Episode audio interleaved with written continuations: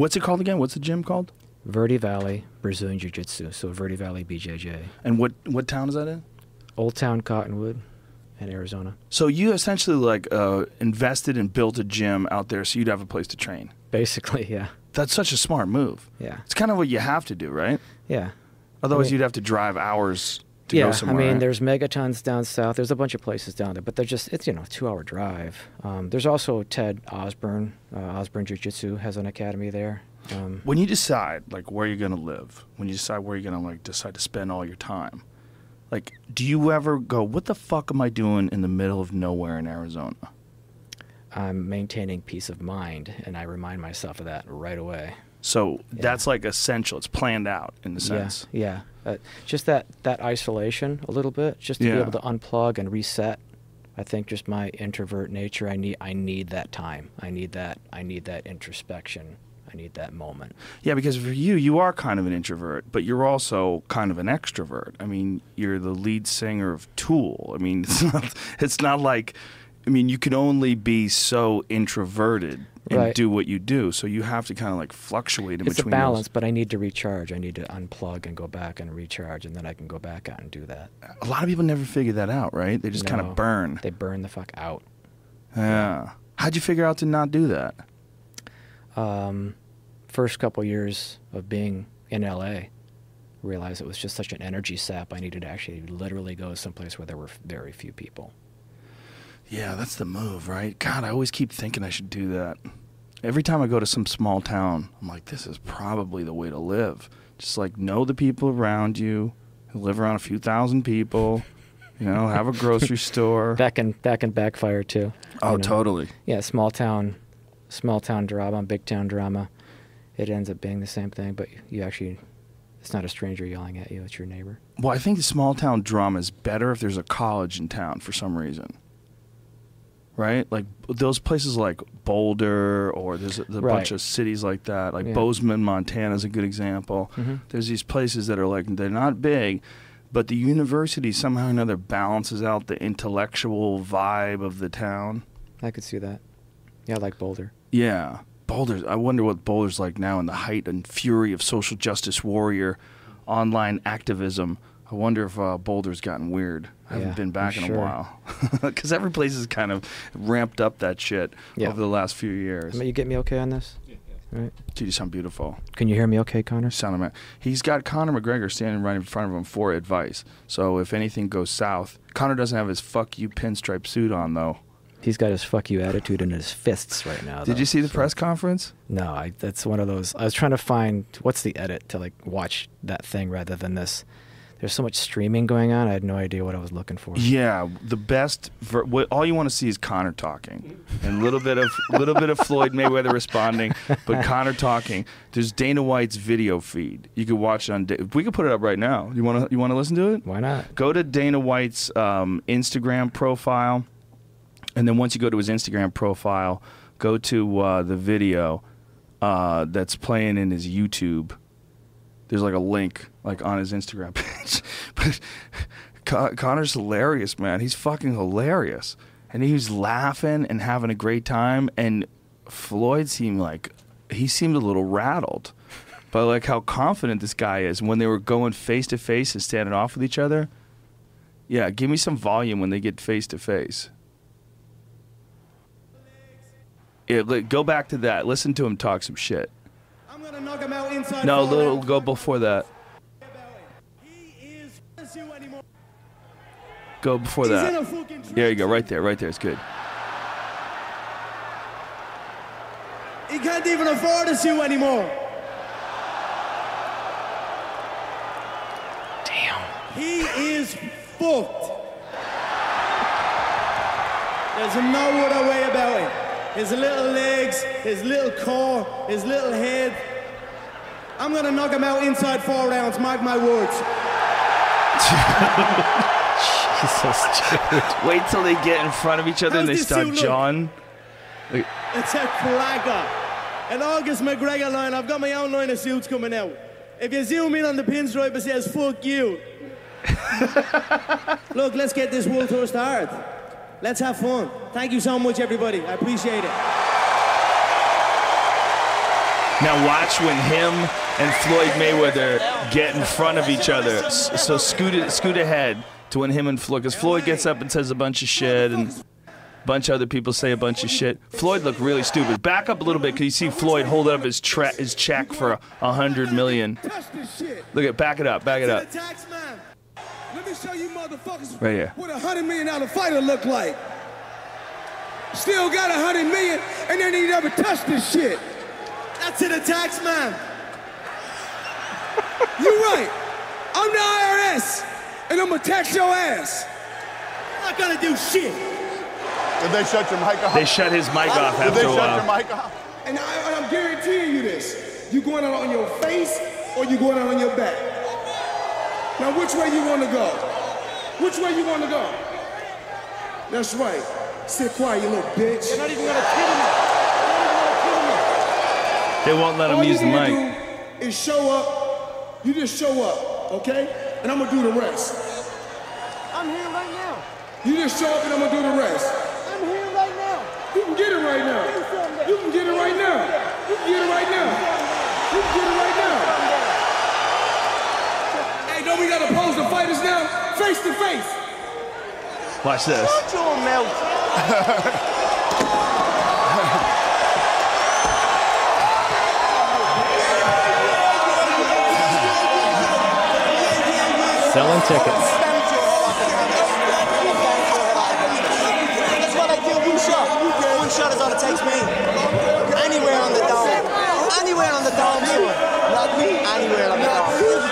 up too. I break the guard. My shots break the guard. My shots break the guard. Not the old temple. Not the last temple.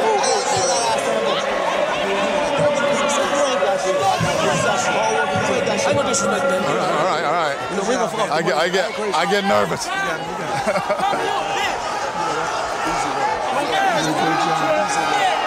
down, John. You ain't make up the first one. Yeah, you, yeah, you ain't knocked nobody out in about 20 years, motherfucker. Little, little fists. Little fists. Little fists. Them hands already. Did they hurt more in the cold? Them hands hurt more in the cold? Did they hurt more in the cold? Make sure you get them massaged out. Make sure you get them calls massaged out. Do your hands hurt? Brittle hands? Do they hurt more in the cold?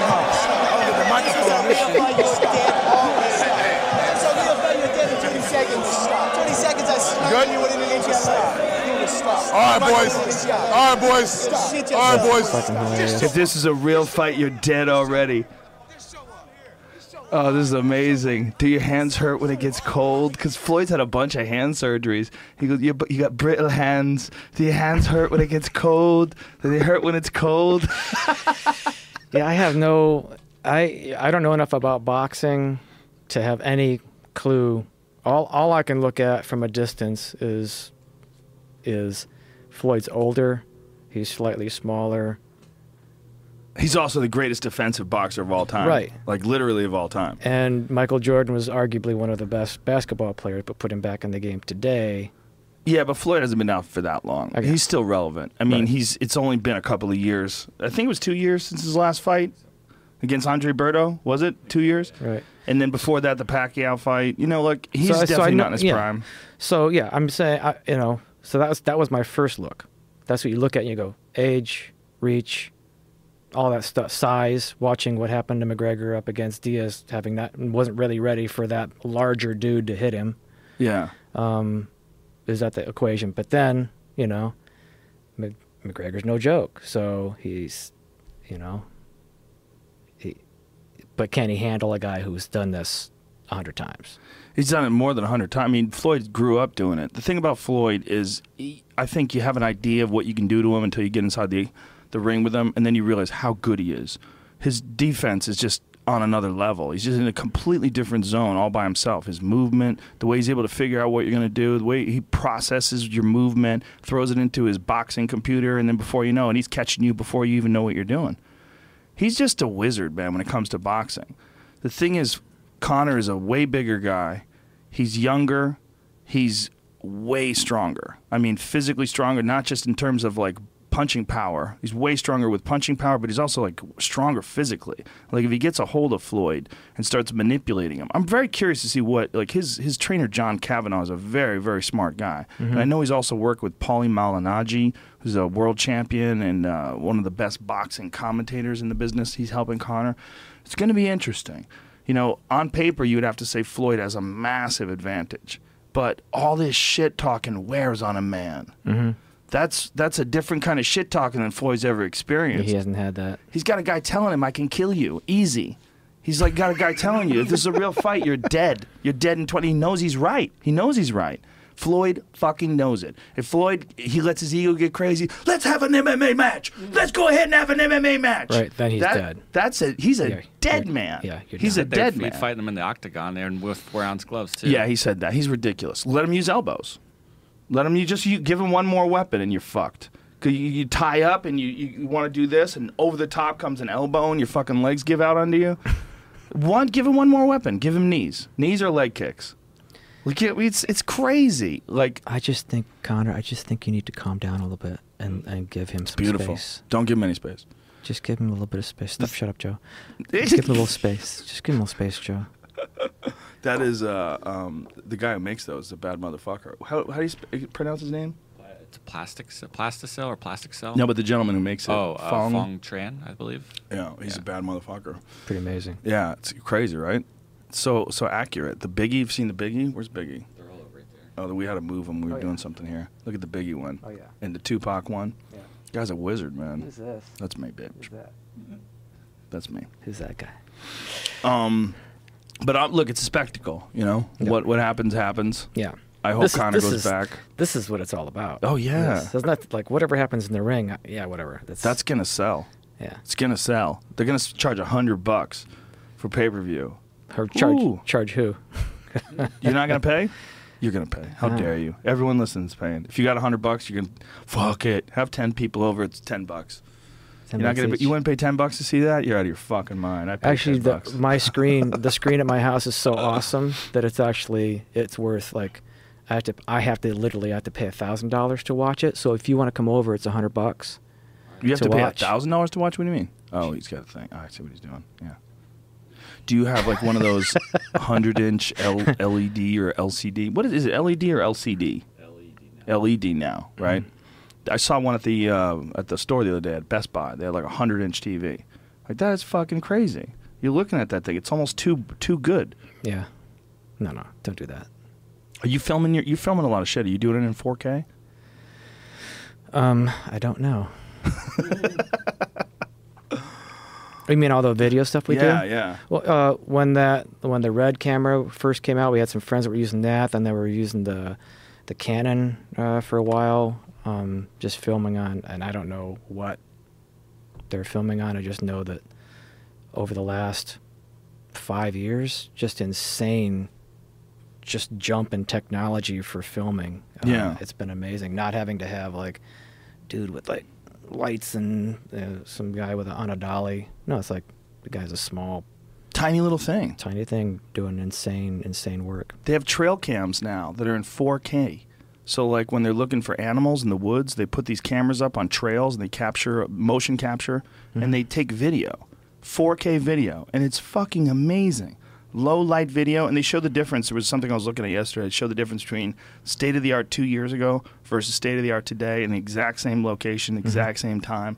Yeah. It's crazy. Like you could see everything crystal clear. It's Yeah. HD video from a tree, a little box tied to a tree. I mean, it looks like a fucking movie. That's pretty awesome. Dude, you're missing out on that hiding out in the middle of nowhere, Arizona. Not really, though. That's the thing. It's not like when you're hiding out there, you're still connected. Yeah, it's uh, it's. We just finished our uh, two greenhouses. There, we're planting them this next week, so we've got full-on greenhouses on uh, one of the sites. Are you totally off the grid? Not off the grid, no, but I mean that would be that'd be nice. I think that's the goal. I feel Uh, like you can be, right? With solar. Yeah, and and I've waited on solar just to see again, like if cameras were what they were two years ago to today. What, how are the solar panels catching up? Because I know that that technology is insane now. Do you know what Elon Musk is doing? He's making solar power, uh, powered roof tiles. Right. So Right. your whole roof is like a giant solar generator, which totally and, makes and those things are great. So all you know, I'm the kind of guy that waits a minute. I want I want to see. Okay, once he's put those in place, how do they do against tile, uh, uh, uh, hail? How do they do Right. against sun? How That's a do- good point. I want to see how those things last because I'm not going to invest all that money in in uh, roof tiles if all of a sudden they find in a year that they that crack under Arizona sunshine. You get crazy storms in Arizona too. Do you near, near the place where they get typhoons? Is that Uh, ty- is it typhoons or monsoons? Monsoons. Yeah, we get Monsoons. monsoons. We just started seeing evidence. Like yesterday, we got hail and like a little dabble of monsoon yesterday. Yeah, like sometimes like people think of Arizona, they think of the desert. Right. But there's a lot of different terrain in Arizona. Yes. Yes. And you guys, when it rains, you guys get fucking pounded on, right? it's what is heavy. this, Jamie? It's the hail test for the Tesla roof tiles. Oh, they so they have did the a, like, test. lifetime warranty on them. Boom. Oh, it took it like a champ. And what are those other two bitch The ones ass that didn't tiles? work. Yeah, the regular it's Traditional roof tiles. Yeah. Oh, they're regular roof tiles. So the Tesla panels are fucking better, bitch. 100 mile an hour impact. Wow. Not bad. Well, then there you have it. I'm in. yeah, because Mm. that's what I've been waiting for to see if they can get this that technology up. I'm just waiting for Elon Musk to run the world. I'm like, dude, you're on point. Keep it up. Yeah. Just make roof tiles and cars and just keep it up. yeah, being you know, I, I I don't know that being completely off the grid is.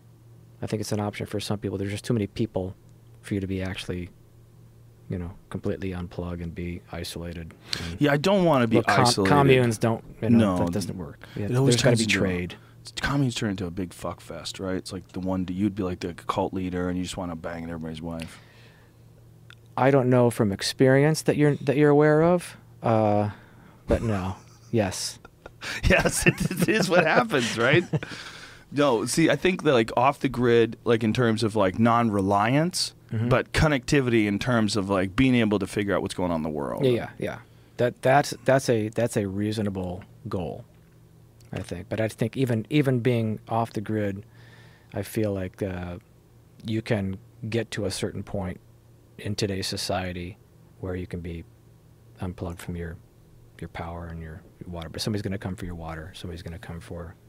There's various places around the United States where they come after you for growing your own food on your land. Do they really? Yeah, there's weird stuff everywhere like that. Like what? What kind of regulations are they? Do they have against They would, food? they would end up using. They would probably justify it in terms of um, your your house is zoned residential, not oh, not agriculture. Ooh. uh, or you're u- you're not allowed to use the city water to water your garden. I've actually heard this before. Yeah. I've heard people get in trouble with that like- before. It's a it's just another level of uh, government control. Do you think they're doing that? It's just like a And I'm not that mistake in the paranoid like guy, like, no, I'm you're not, not. you know, You're not a prepper, right? yeah, I'm a prepper, but A little not bit, slightly. not- but not in not in that paranoid. Alex Jones sort of way. No, not that. I'm not that bananas. Uh, I think just being prepared and understanding that eventually the, there'll be an interruption in the water that comes to you and the food that gets to you. Just understanding how to grow food is not being a prepper. No, it's wise. It's Yeah. like having a lot of boxes checked off. I mean, just and it also doesn't it feel good? Like I'm sure I know that you love your wine. I mean, it's got to feel good when you have a glass of the wine that you've grown and created and worked so hard on, and it just established this perfect time of keeping it in the barrels. And you know, I'm sure there's got to be like massive satisfaction to that. Yeah, absolutely. Um, because it all you know it spirals out into all these other other areas uh, of understanding again how to how to grow your own food. You start you start talking to and communicating with people that you wouldn't normally talk to. Like Yeah. the Republican guy is now talking to the liberal Democrat guy, and the and the and this religion's talking to that religion, and you know there's all these economic, religious, political lines that get blurred uh, because in that moment, talking about growing a thing and sustaining a local community, a lot of those things tend to go away. Just turn this thing off, Right. And get back to understanding um, what it's going to take to make you know make these exchanges and do these activities. You start to really feel connected with people rather than this weird divisive crap that goes on in the world today. Yeah, I think there's definitely like we need to figure out how to spend more time just having regular, normal, day to day conversations because it seems to me like people are worse at it than they ever been before. People interrupt people more than ever. Like they're not good at like listening and talking because I think people are so accustomed to communicating with people through devices. It's almost like we're we're rusty. We're rusty on how we talk to people because Yeah. we don't do it that much. Yeah. Like how often do you call someone on the phone? Uh, not that often. You and I have maybe never had a phone call, maybe one phone conversation. It's always text. And kind of all my friends. If someone calls me up, it's like, "What's everything okay? yeah. Like, what's wrong?" Yeah. You know? I don't use that thing for talking to somebody. I don't use this. I don't use this to talk to people because the technology to me still isn't where it should be, because I'll be in the middle of making a point with somebody, and the phone call will drop, and we have to start over. And so you get mad. And you're like, I get mad phones." because yeah. So I just that's why I usually text or email because I can get the whole thought Yeah. down, and then and if we want to talk about summing up some details on it, I'll say I'll call you from a landline. So I'll actually call people from. I'll find a landline. a and I can call. landline. You know, have you heard of those? They don't even have them anymore. They're right, right around. They're illegal. Right around the same time as the cassette. Yeah, I send a raven. That's what I do. I got some dope ravens. They're super smart. You just got to leave like pineapple in the end. That's what they like. They go right to the pineapple, take their little message. What's up? See this today?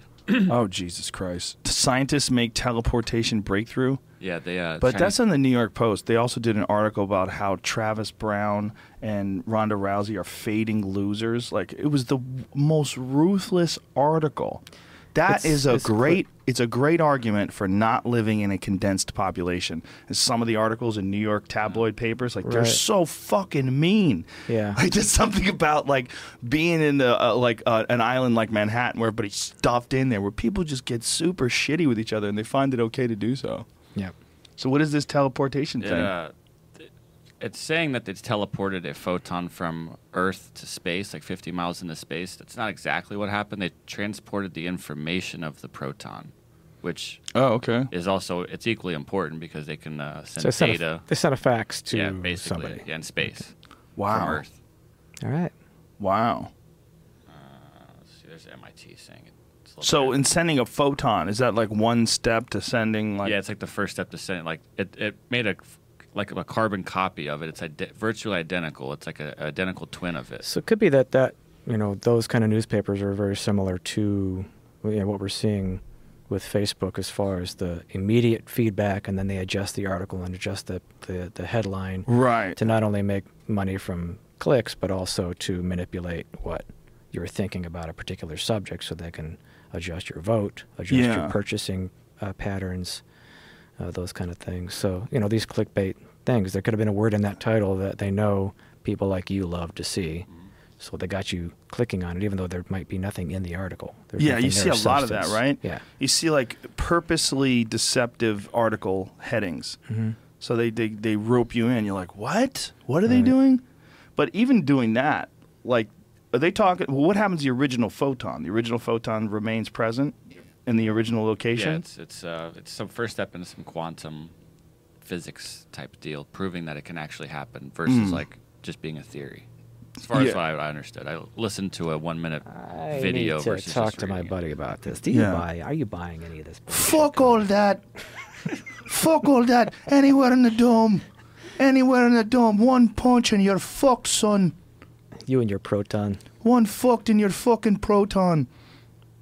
Yeah, I don't understand what they're saying. So does that mean like one day they'll have a Jamie Vernon on uh, a, a space holodeck in Arizona and they'll zoom you up to space, but Yeah. then you'll still he- be Right, here? Yeah, it's hard to say. I don't think that that's what they're doing with it. I think this means more like they can send inf- packets of information without needing fiber or Wi-Fi or anything like that. I think that's the first possible use of it. I think it's a matter of time before we start duplicating things that we shouldn't be duplicating.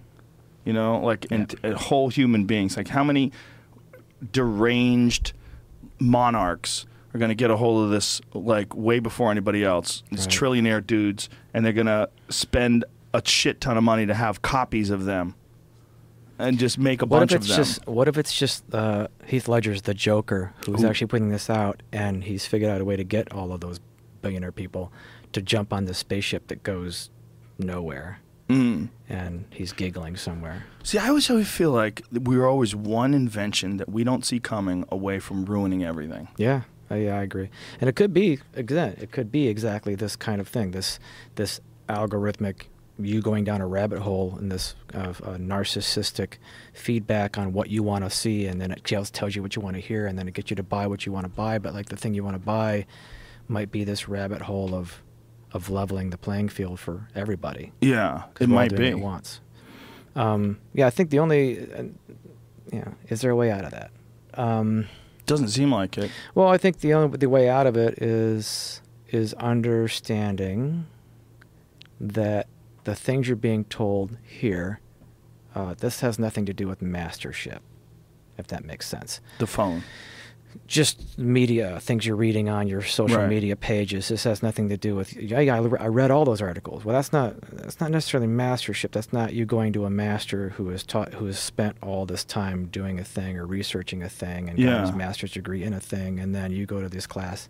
You take the time, the effort it takes to get to that place, and every step along the way is a new level of a revelation or some kind of epiphany of understanding of oh that's why we did this and then now i can understand that and educate yourself. So destroying destroying an entire base of ignorance and knee-jerk reaction clicking on links and being fed horseshit it almost has to be like a, a conscious effort on each individual to step back and go i hate that trump supporter i hate that hillary or uh, bernie supporter because of the things i've been told and the things i believe that have been fed back to me.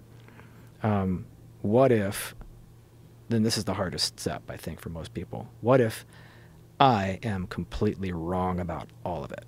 So how do i empty my vessel open my mind and try to figure out backtrack on what the truth is? Is this person really that much different than me? Are these people that much different? Did they grow up with a bad you know bad set of poison in their system did i grow up with a bad poison in my system i don't know so i don't know if there's any way out of it because the solution i'm talking about requires a lot of introspection uh, self-evaluation and a lot of uh, being more open than most people are willing to be Do you know why I think there's a way out of it? Because there's a lot of people like you saying that. I know Okay. a lot of people that are saying that now, and it seems like a, a message that's being broadcast by a bunch of people that have gone sort of through the gauntlet of life and had a bunch of trials and tribulations, and they reach this point where they kind of have an understanding of what it's taken them to get there. Mm-hmm. And a lot of people like you have this desire to relay this information, and people are listening. And there's a lot of other people that are saying the same thing that have also gone through their own separate trials. right And I think it's a it's a more prevalent message than I've ever heard in my life. And I'm almost 50. I'll be 50 next month. And I feel like in my life what, I've never what day August 11th. really Yep. My What's wife's birthday? is the 12th Get the fuck out of here, bitch. Uh, my my son's birthday is the fifth. My winemaking buddies is the eighth. Crazy. Uh, I went in and out of the army the first week of August, We're basically all in the same fraternity. basically, except for me. I'm an Aries. What's a you. girl's thing? It's not a fraternity. What is it called? Sorority. Yeah, we're in the same sorority. Oh my god, we're the same month. Are you a Virgo? Orange is the new. Rogan. OMG. Yeah, I think more people are talking about it though, man. I think Yeah. it's gonna be not gonna be for everybody, but I think there's way more people that are trying to do better, like with their life, do better with their mind, do better with themselves. It's a, it's a very very common thing. So much so there's a lot of criticisms about the various methods and people kind of losing sight. And then there's like there's a bunch of bullshit artists that are capitalizing on this idea as well, and they're not really doing it, but they're pretending they're doing it, and they're talking about it, but they're not really in action. But you can kind of see those guys always look a little doughy. They always look a little, you know, they're not really doing it, but they're talking Yeah. about doing Yeah. it. People love talking about shit they don't really do. Like some of my friends that uh, they'll talk about writing comedy way more than they actually write comedy. Yeah. like Judd Apatow said that. He said, like, don't fucking talk about writing, just write. I think he's right. Yeah. nice one. Right? I mean, isn't it the same Yeah. thing? It's like there's a fine line between inspiring, discussing, and then like uh, sort of analyzing with people that you respect and trust and like, and then actually doing the work. Yeah, and and I think part of it is literally working. I, I think um, getting your hands dirty in into soil, like find a as a start. It's just think of it as therapy. Whatever Right. money you're spending on a therapist, take take that time and go find a community garden and just weed. Just go in there and plant some plant some carrots. Do something to just kind of like unplug and touch dirt Yeah. and do a thing and reconnect with uh, that cycle. If you can reconnect with that cycle of life in some level, you start to really understand what what's more important. You know, some people some people have kids that helps them kind of reground themselves and redirect and focus their energies. Um, some people just find you know find gardening in that way. But this is this is not this is inter- this is supposed to be a convenience. This is just me trying to talk to you from a distance and a very con- but as far as the information you're getting off of this thing in terms of social media, there's a lot of poison. There's a lot of misdirect. There's a lot of crap in there. You have to kind of fight through it and literally go weed a garden. Yeah, I uh, think I think you're definitely right. I think doing that is good, and I also think doing difficult things is is good. I think that's one of the reasons why you're so drawn to jujitsu, and you It's, have been it's, for it's so long. It's the long. hardest thing I've ever done in my life. It's the hardest thing. It's it's the most. It's you know I'm getting all you know snowflakey weepy here. Um, but it's just it's it's uh, it's not something that you are handed. You have to do the work to get it. Um, and I had so many injuries over the years and so much distance from this thing. And I'm such a stubborn prick that I'm I have I've started a thing. I'm going to finish this thing. Uh, so that's kind of that's where I'm at with jujitsu, and it's not it's not something that you can be handed. Well, you It's- know it's- someone's legit when they get a fucking hip surgery and then they're back on the mat four months later. that is, first of all, ridiculous and not advisable, but admirable at the same time. Right. It took me it took me a while to lose the. I had, I was gaining weight before the hip surgery because I just couldn't move uh, as well as I wanted to. Um, obviously, I mean it was completely destroyed hip, uh, no no cushion in there, uh, and then the recovery was. And then I was on the road, which is like one of the worst ways to recover from anything. Uh, you're trying to recover from being there, uh, Right. in the moment. But the thing I did finally found my rhythm because I think last time we talked, I talked about how it's hard to train on the road because I've got this thing uh, I got to do that night. Finding those guys, finding the black belts that understand the the low low impact uh, Yeah. flow roll, uh, putting threads together, just doing simple uh, positional drills, all those things. Now I've been able to like I- you know, I I train with uh, Dave and Dan Camarillo, Henry Akins, Rodrigo Havaji comes down, Todd Fox comes down. I've been able to train with a lot of people on the road. Uh, That's amazing. and I, you know, we focus, we find our we find our hour right before sound check, and you know, but it has to be people I trust. It has to be people that have an understanding of, I'm not here to do this. I'm here to do the, right. the The, music. thing. Yeah. This is just something that helps you get to that. Yeah, so it's, I'm just Yeah. chipping away at that purple belt, trying to get to that next level. Yeah, I feel like, um, in my opinion, drills are like one of the most important things that people don't like to do. It's just, it's just one of those things where it's jujitsu, like rolling and sparring, is so fun that people just want to get right in there. We'll just roll light. Let's just roll light, and so you just kind of do it. But the real work is done in the drilling. If you can't do it slow, you can't do it fast, especially if you don't understand it, understand what it is you're supposed to be doing. Mm-hmm. And if you have a good part, a training partner, a role player, to help you, and he's giving you the exact position that you're that you're trying to train. If you got one of those pricks, it's like, you know, blue belt, purple belt guy, like, no, I'm just going to ch- I'm going to adjust this position to Right, ruin right, your-" right. No, that's not what you're that's not what you're here for. Right. Yeah, Your- your live drilling drills are important, but yeah. Yeah. like dead drills are important too, where a person just you just roll, just roll through the the technique with them. Right. Yeah, I mean, it's like I, I- I've always found it really interesting how many people like find it sort of uh, in in their life, and it becomes like almost like a replacement for religion in a lot of ways. Mhm. It becomes like this grounding thing for them. Yeah, I can see that. Yeah, I mean, it's just it seems like the real difficult things, whether it's jujitsu or whatever you're into. You know, I have a buddy that's into ultra marathons. That's his thing. Like it's just like pushing his body to run these crazy distances becomes like this weird sort of like centering thread in his life because he knows it's so fucking difficult that all the other things get easier. Okay. You know? Yeah, that's he can run. That's that's good for him. I, I'll, Yeah, I'll you let, can't do I'll that let him. anymore. I'll let him do that. But you said that some people can run with a hip replacement. Yeah, I've heard that there's some guys that uh, they'll go in every couple years and have the the actual pad uh, I don't know if it's like a silicone pad or something that they're just they just cut them open like a small incision, pop it out, pop their hip out.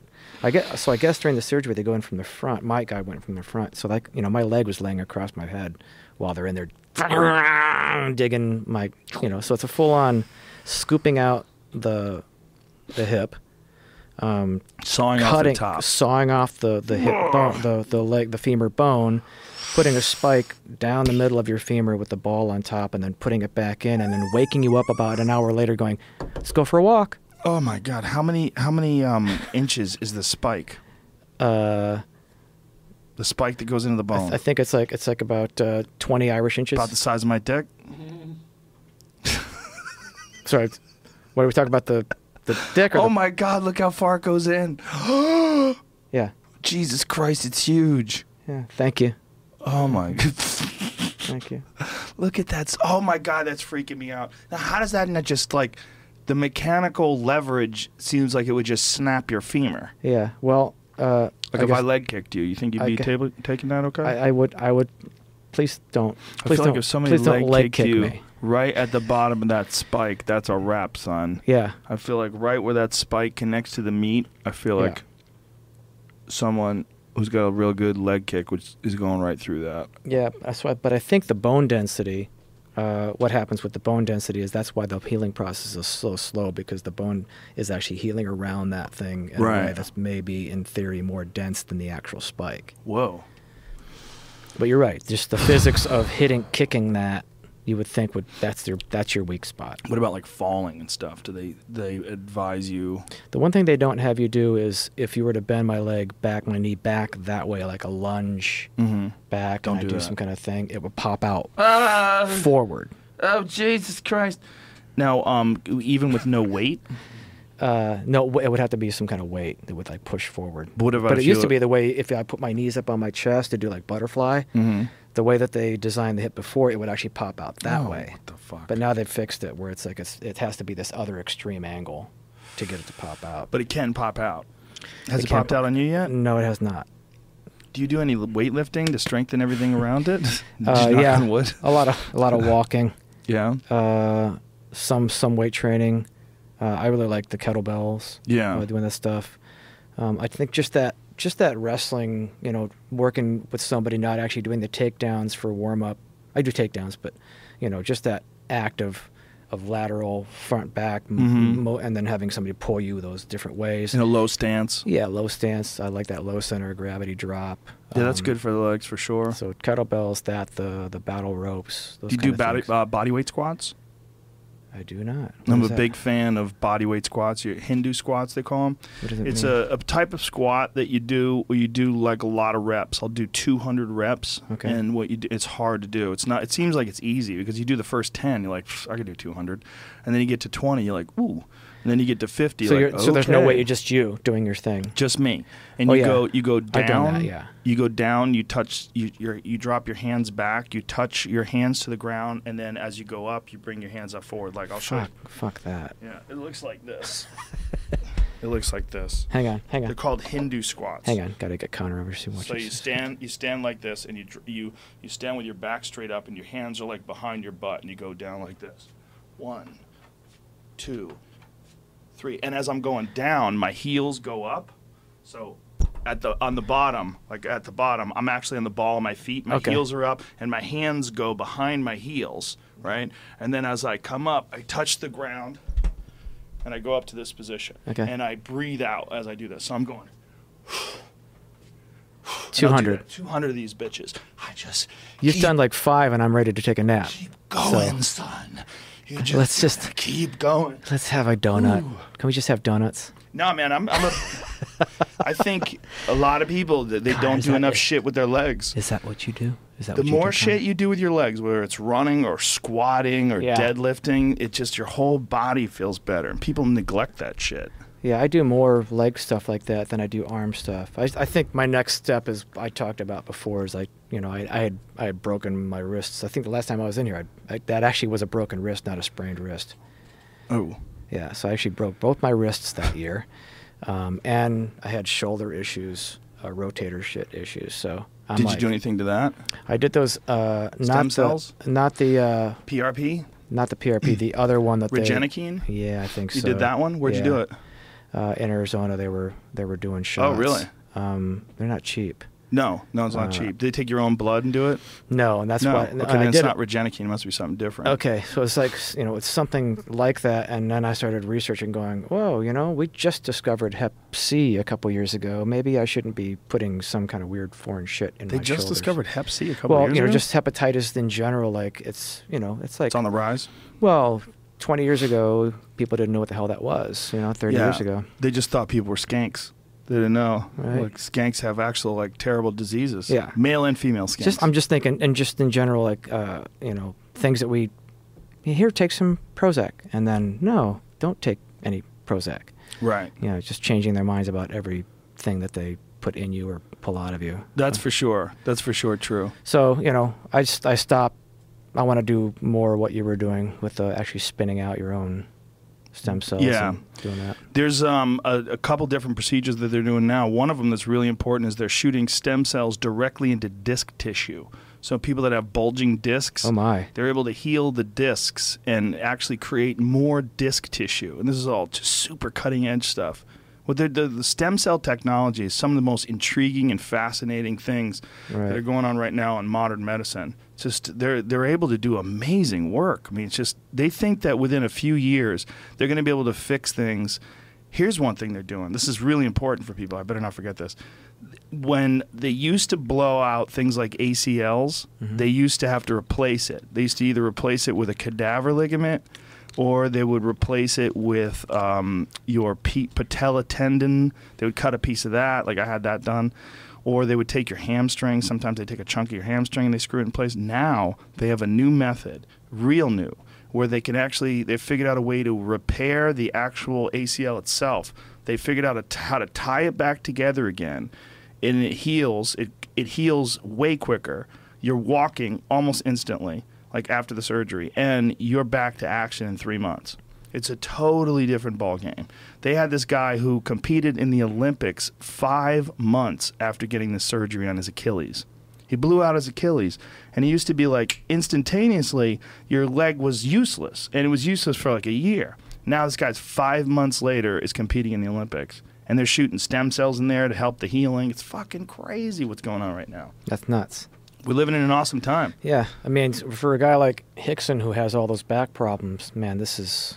Let's get him on that. I know, right? Yeah, I think Rickson is all like holistic, though. You know, he Mhm. wants to just do yoga and ride off into the sunset on somebody's like a pale horse or some shit. yeah, yeah, Come on, like, dude. yeah, like meditate on something while they light it on fire, and that's how he's going to go out. You know what I mean? you know, I just I don't know if, how much he's into uh, getting a bunch of stuff shot into him. Right. You know. I mean, I think I, I admire that in a lot of ways. I mean, he's a fascinating character, and he's the guy, in my opinion, that opened up a lot of people's eyes to yoga from Mhm. that choke documentary. Yeah. Yeah. People saw that and they were like, "Oh, wait a minute! Yeah. The baddest motherfucker on earth Does yoga. does yoga." Yeah. And when you see what he can do with his body, you're like, "Oh, well, of course. How are you going to hold on to that guy? Look at look at how he can move. Yeah. Could just stand up on a balance beam and do a full split, holding his foot over his head, and he's 40. You Yeah. know, at the time he was. Yeah. You know, now he's in his 50s. He's amazing. Quite a quite a fascinating guy, but not interested in getting shot up with stem cells. I am. Sign me up. Um, I don't. Even, I don't even have problems with my ACL. I just want to do it. Let's just do it. Let's just do it. Shoot it in there. Shoot it everywhere. Find out what happens. Yeah, some people go down to Mexico and they get it shot into their veins. That Dan Bilzerian guy, you know who that guy is the uh, internet. Uh, he's he's hilarious. I've had him on the podcast before. He's a poker player, and uh, his min- s- s- fame is from being this like internet guy with a ton of money that flies around in jets and has all these hot chicks with him. he's always like shooting guns and driving dune buggies and shit. He goes down to Mexico all the time and gets it shot in his veins intravenously. And I'm like, what does it do for you? He's like, I don't know. I feel fucking great. like he just doesn't even know. Like, All is it good? Is it bad? No one exactly knows. Right. But they take stem cells and they just got electrolytes. they launch them Yeah. in you intravenous. Bas Rutten said he did it. He felt like he had power coming. He goes, it was like I had light coming out of my hands, like ah. like the first time you did meth. Okay. no, I think it's better than that. Okay. It's better than that. It's like out. meth and ecstasy together. All right. It's like a, like you're energetic, but you're also loving. I think there's something to uh, what we're doing right now, where I think within the next 20 or 30 years, we're gonna have a real, real problem with people not dying. Like, Grandpa, Not with the current administration. I think they're huh? going to be all right with that. Do you think so, Yeah, man? gonna- That motherfucker, he's so egomaniacal. Don't you think he'll be shooting stem cells into himself and trying to keep himself alive forever? Yeah, but he's going to send everybody else off to go fight for the materials that go into those shots. Imagine if Trump found out about it before anybody. and He started reverse aging, like Benjamin Buttons.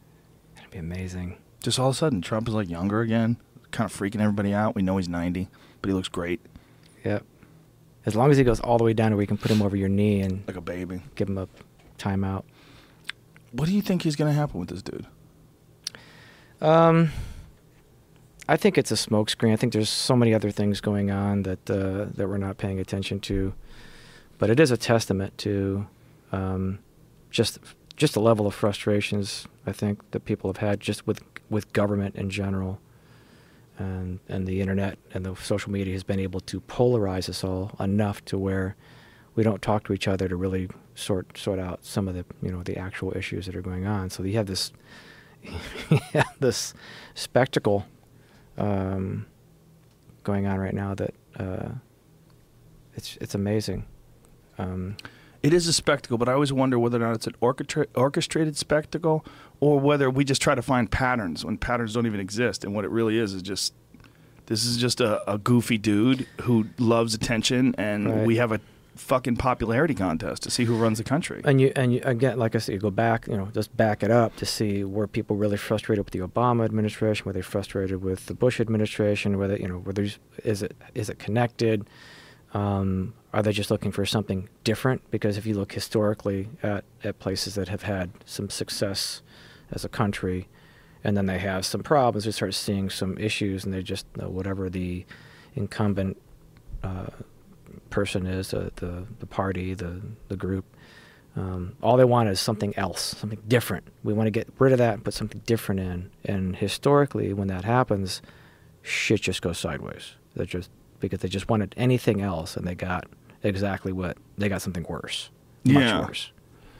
Yeah, that's the problem is worrying about it the same way you worried about technology. Like one guy can one day create one thing and it fucking ruins everything. Mm-hmm. And you almost feel like that with like a president. Like we can ask for something different and then one day we get it and it fucking ruins everything. Yeah. Like the, the, the what what I worry about most is a lot of what he's doing like with this uh, battle against the intelligence agencies, all the shit he talks about them. It's like if they start hiding stuff from him because they're worried that he's going to tell stuff to Russian guys and you know and talk about certain things like like he revealed top secret information about ISIS wanting to use laptops as bombs. He told the Russians that like if they can't trust him and if they develop this thing where it's them versus him, you got a you got a real s- serious problem on the Yeah. han- on your hands then because that's gonna that attitude's gonna carry on to the next administration Yeah, whether Yeah. it's Pence or some Democrat or whoever the fuck comes in after him. right. Fuck, man, it's all scary. It's just people didn't know what they were voting for. They didn't understand. They Yeah. thought they thought it was going to be we're going to drain the swamp. Yeah, Like this motherfucker just he just backed up the biggest sewer truck ever to the swamp, and he's he's pumping shit in there like crazy. Yeah. Well, you know, I agree. Um, but I think the the only the all again, all, we can do, I think, is to step back and fight fight the battle. So here, you know, if you can think of the battlefield as being your your old school, uh, you know, there's a the goals over there, capture the flag, kind of battlefield. Your first battle is is ignorance. Your first enemy is ignorance. Trying to figure out how to get past the misinformation, the de- you know all that stuff, just to get past ignorance. E- educate yourself first of all. The Earth is not. You don't think the Earth's flat? I think we need to see a rock from the sky slam into the Earth. I think that's what we need. We need like a small European city wiped out. just so we go, oh, oh, okay. Well, this is this is crazy. What are we? What are we concentrating on bullshit? Yeah. We're in a goddamn shooting gallery. Our life is just so short. Yeah. We don't understand the real spans of time. Right. We don't understand that periodically this fucking whole thing is going to get rattled. Yes, extremely. No doubt about it. It's coming. Yeah. and so I think that's you know it's idle. You know, idle hands are the devil's playground. You've heard that cliche, and Yeah. I think that really is. uh, You know. Um. So my prepper, that prepper side of me, is that person who you know, what if we don't have, what if we don't have electricity for a week because of whatever, just for You'll whatever, be fine. for whatever You'll reason. Drink wine. Yeah, just you know, just but just be uh, have an understanding of what that is, um, so that when it's just a starter, a precursor, or just a uh, a dry run of what what happens when that rock does fall from the sky, because it happens all the time. Yeah. His, you know, Historically. historically it happens a lot, uh, and I do believe that that is the that would be the that would be the reset button. I'd prefer not to have that be the reset button. I'd, re- I'd prefer that our consciousness caught up with itself and we just kind of start talking to each other. I would like that too, but I think we need something. We Yeah. need a little shake 'em up. Maybe it Right. doesn't even have to hit a city. Like, how about hit the ocean and we catch it on video? Just boom, mile high waves, wipes out all of Carbon Beach in Malibu. Come on, son. All those billion dollar, they call that billionaire beach. These But- fucking assholes. They but spend. it would only work. It would only work if it if it was a global event. right. Because if it's isolated, because we've had tsunamis at large We don't care. large cities. Yeah. We, nobody nobody does anything about it. It would have to be. We had Katrina, that but that's down there with those people. Um, it needs to be something that's nationwide that it, that hits all of us at the same time, where we stop with this bullshit, stop with this polarized bullshit, and start talking to each other. This is what happens. Conor connects with a left hand on Floyd Mayweather's, Mayweather's chin. Floyd goes down, and at the count of eight, when he's about to get up, the whole arena gets hit with a meteor. Boom. Las Vegas is wiped off the face of the planet. Everybody's dead. But we saw the feed up until the asteroid impact. It's just one big bright spark of light. But and then everybody starts tuning into CNN. There's a huge crater where Vegas used to be. And The no asteroid though has an EMP that hits every single feed that goes to every single camera and TV, and it wipes out every electronic device that's been watching the whole thing. Oh, now you're getting too crazy. Uh, that's and that's so that. that. Wait a minute. That's. Can you We just need out? to wipe out Vegas. Can you help me out here? We don't even need to wipe out Vegas. I love Vegas. Don't get me wrong. Yeah. I just feel like we need something where people are. They have to. It has they to affect it. them. It has to Yeah. affect them on some level that actually kickstarts their compassion gene. You, you know, you want your Yes. you want a, a balance between your survival gene and your compassion gene because you know you got to figure back a long time ago the thing that that that helped us um, be here today is we weren't we weren't stronger we weren't faster uh, than we aren't we weren't larger than the things that were eating us we had to be smarter we had to be clever we had to come up with ways to create something from nothing to be able to defend ourselves against predators that were eating Mm. us so that creative that creative juice was there and we were trying to we were establishing food shelter and clothing as well as keeping protected from predators. And it was that creative side of us that artistic side of us that actually was you know to that's what you have to think that that creative side of us to keep us ahead of these creatures the elements. Um, all these things and as time has gone on when you no longer are threatened by these things there's no you know there's plenty of clothes everywhere pretty much plenty of food everywhere where we live and a lot of idle hands. yeah, a lot of idle hands, and so we've lost touch with that imminent threat. So we have we started to turn on each other. Yeah. All those So- girls with fake asses. People get mad. I'm mad. That Iggy Azalea, what's her name? Iggy Azalea. I was reading all these people angry at her because her ass is fat. Angry. Just angry at her fake ass. Well, they don't even have a McRib here at the McDonald's. I'm trying Does to say. Arizona keep a McRib? I don't 12 know. seasons? I don't know, but just that's that's what I'm, that's Yeah. no no no disrespect to the people that, that get caught up in that broken nail syndrome, but like that is what it is. It's your, you're it's tragedies are not tragedies. Right. So we need some kind of life-threatening something that's really global and it's it crosses religious, economic, uh, social, racial. It has to cross all those lines to where people are like, "What the fuck." Yeah, it has to expose microaggressions for the preposterous notion that they really are. like if you get hit in the head with a meteor and someone gets mad at a microaggression, there's, they're two very different things. Did you see that meteor almost hit him? Her. okay, um, see that Jesus. meteor almost hit her. Yeah. S- Cisgendered piece of shit. Living with all those cowboys in Arizona. Yeah, whatever, bro. I'm a big fan of Arizona. Some Use of my favorite people live there. Use any one of my bathrooms. Feel free. Oh, thank you. That's sweet. Do you do you have a restaurant there too? Yeah, we just opened in Osteria. How So- the fuck do you have time for all this? Uh, I don't do it myself. Okay, Um, that's that's I big. plan it, I get it all going, and then I hand it off to awesome people. That's a good move. So Jesse and So Chris you're a curator of and awesome Joe are people. running that thing. Um, uh, Brianna.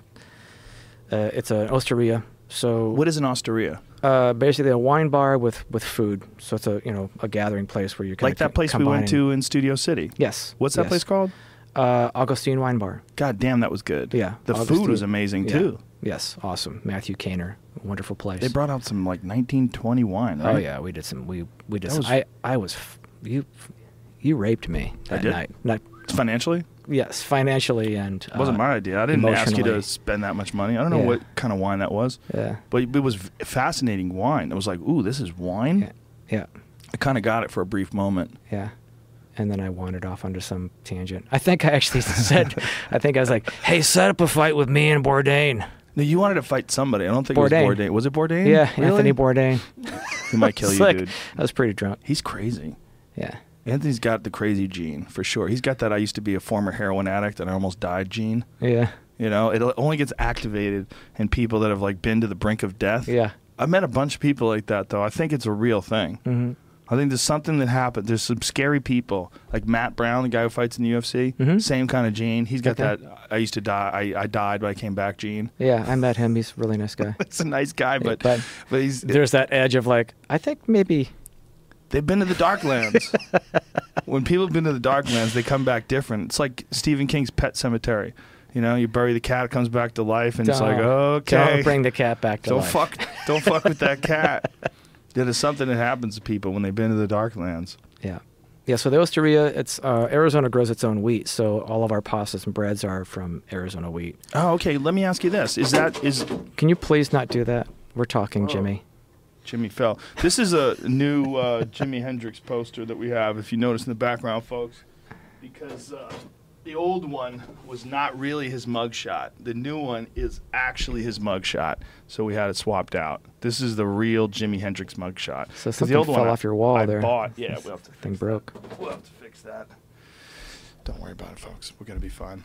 Um, is it true about wheat that there are strains that are wild or, or uh, rather unmodified that are much more easy for the body to digest? Mm-hmm. Yeah, so Hayden Mills is one of the many uh, down in Phoenix that are actually milling the local wheat. So they're looking, they're basically cultivating uh, around southern Arizona heirloom wheat, and that's the idea. Okay. They're, going, they're going back to uh, the problem with it. Of course, it's always you got to give the, the give and take. Is that those heirloom, pure heirloom wheats, they have far less complex glutens in them, uh, and there's far they don't produce as much wheat. So just your production on an acre of land is is significantly lower for this stuff, but it's tastier.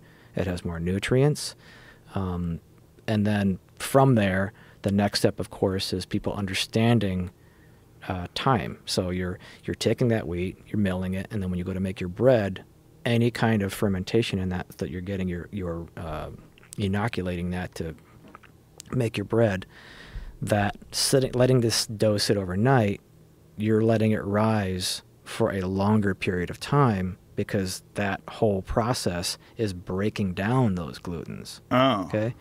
Is then when why you- sourdough bread is yeah, apparently you, you want gluten free? So, because most Fairly of your commercial commercial bread, the fermentation, you know, the rising of that dough is is um, is almost instantaneous, and it goes right in the oven. And then people are like, "Blah, blah, blah," they're not chewing their food; they're just cramming it in, and it's probably coming from uh, places that are doing a lot of pesticides and all the extra stuff that's going on those those crops. So the heirloom wheat movement ends up tying hand hand in hand with with understanding the slow food movement. Right. Uh, take your take your minute, chew your food, uh, understand where your food comes from. Try to get it, you know, organic and local. Um, and it goes that goes all the way back to the wheat. So yes, Hmm. so there. So to answer your question, yeah, the There is what happened is they over you know World War One, two, trying to make sure that people are going to be fed during those wars. They were manipulating the wheat so that it was much higher production wheat, but now the flavor's gone, the nutrition's not there. Uh, it being resistant to all these things, that all the glutens are very complex, and then so when you're actually baking, making the bread out of these things, uh, or making pastas out of them, it's just there's all this extra crap. You know, you've created a Frankenstein's monster with this wheat. Mm. So your body, of course, is reacting to all those things that have nothing to do with actually having bread or having wheat. It's a very controversial subject because Yeah. a lot of people try to claim that there's no difference between the wheat of today and the wheat of the past, and they also try to claim that the only people that have issues with gluten are people that have gluten sensitivity, celiac disease, things along those lines. And my my gripe with that is that I always feel that the people that say that they don't have a good sense of their body. I don't think they're real athletes because Okay. I think when you talk to a real athlete, I'm not saying that you can't perform like a real world class mm-hmm. athlete by eating pasta. You definitely can. Right. What I think is we want to talk about total optimization. If you want to talk about your body like running as smoothly as possible, for me at least, I notice a difference between eating a lot of bread and gluten, which I used to do a lot, mm-hmm. and not doing it. When I don't do it, I just feel better. I have Right. more energy. I feel like my body struggles less to digest the food, and I don't have the big crash after the food is over. It doesn't mean that I can't perform on it. Right. Like I don't have a gluten sensitivity issue. Like I can eat it. It's not. That's not the problem. Like if someone said, "Well, you're fine. You eat it. It's, it's no big deal." It, it's not that it's no big deal. I don't think it's the optimal thing to do. I just think that it's delicious. I don't mm-hmm. think it's killing me, but I don't think if you want to like give your body the very best fuel, pasta like regular pasta isn't that fuel. But I wonder if you can get some of that heirloom pasta, if you would notice a difference. I wonder if you would feel the difference in trying the two. Okay, so similar conversation, parallel. You're in you're in Italy. You're having bottles of wine. You're having dinner.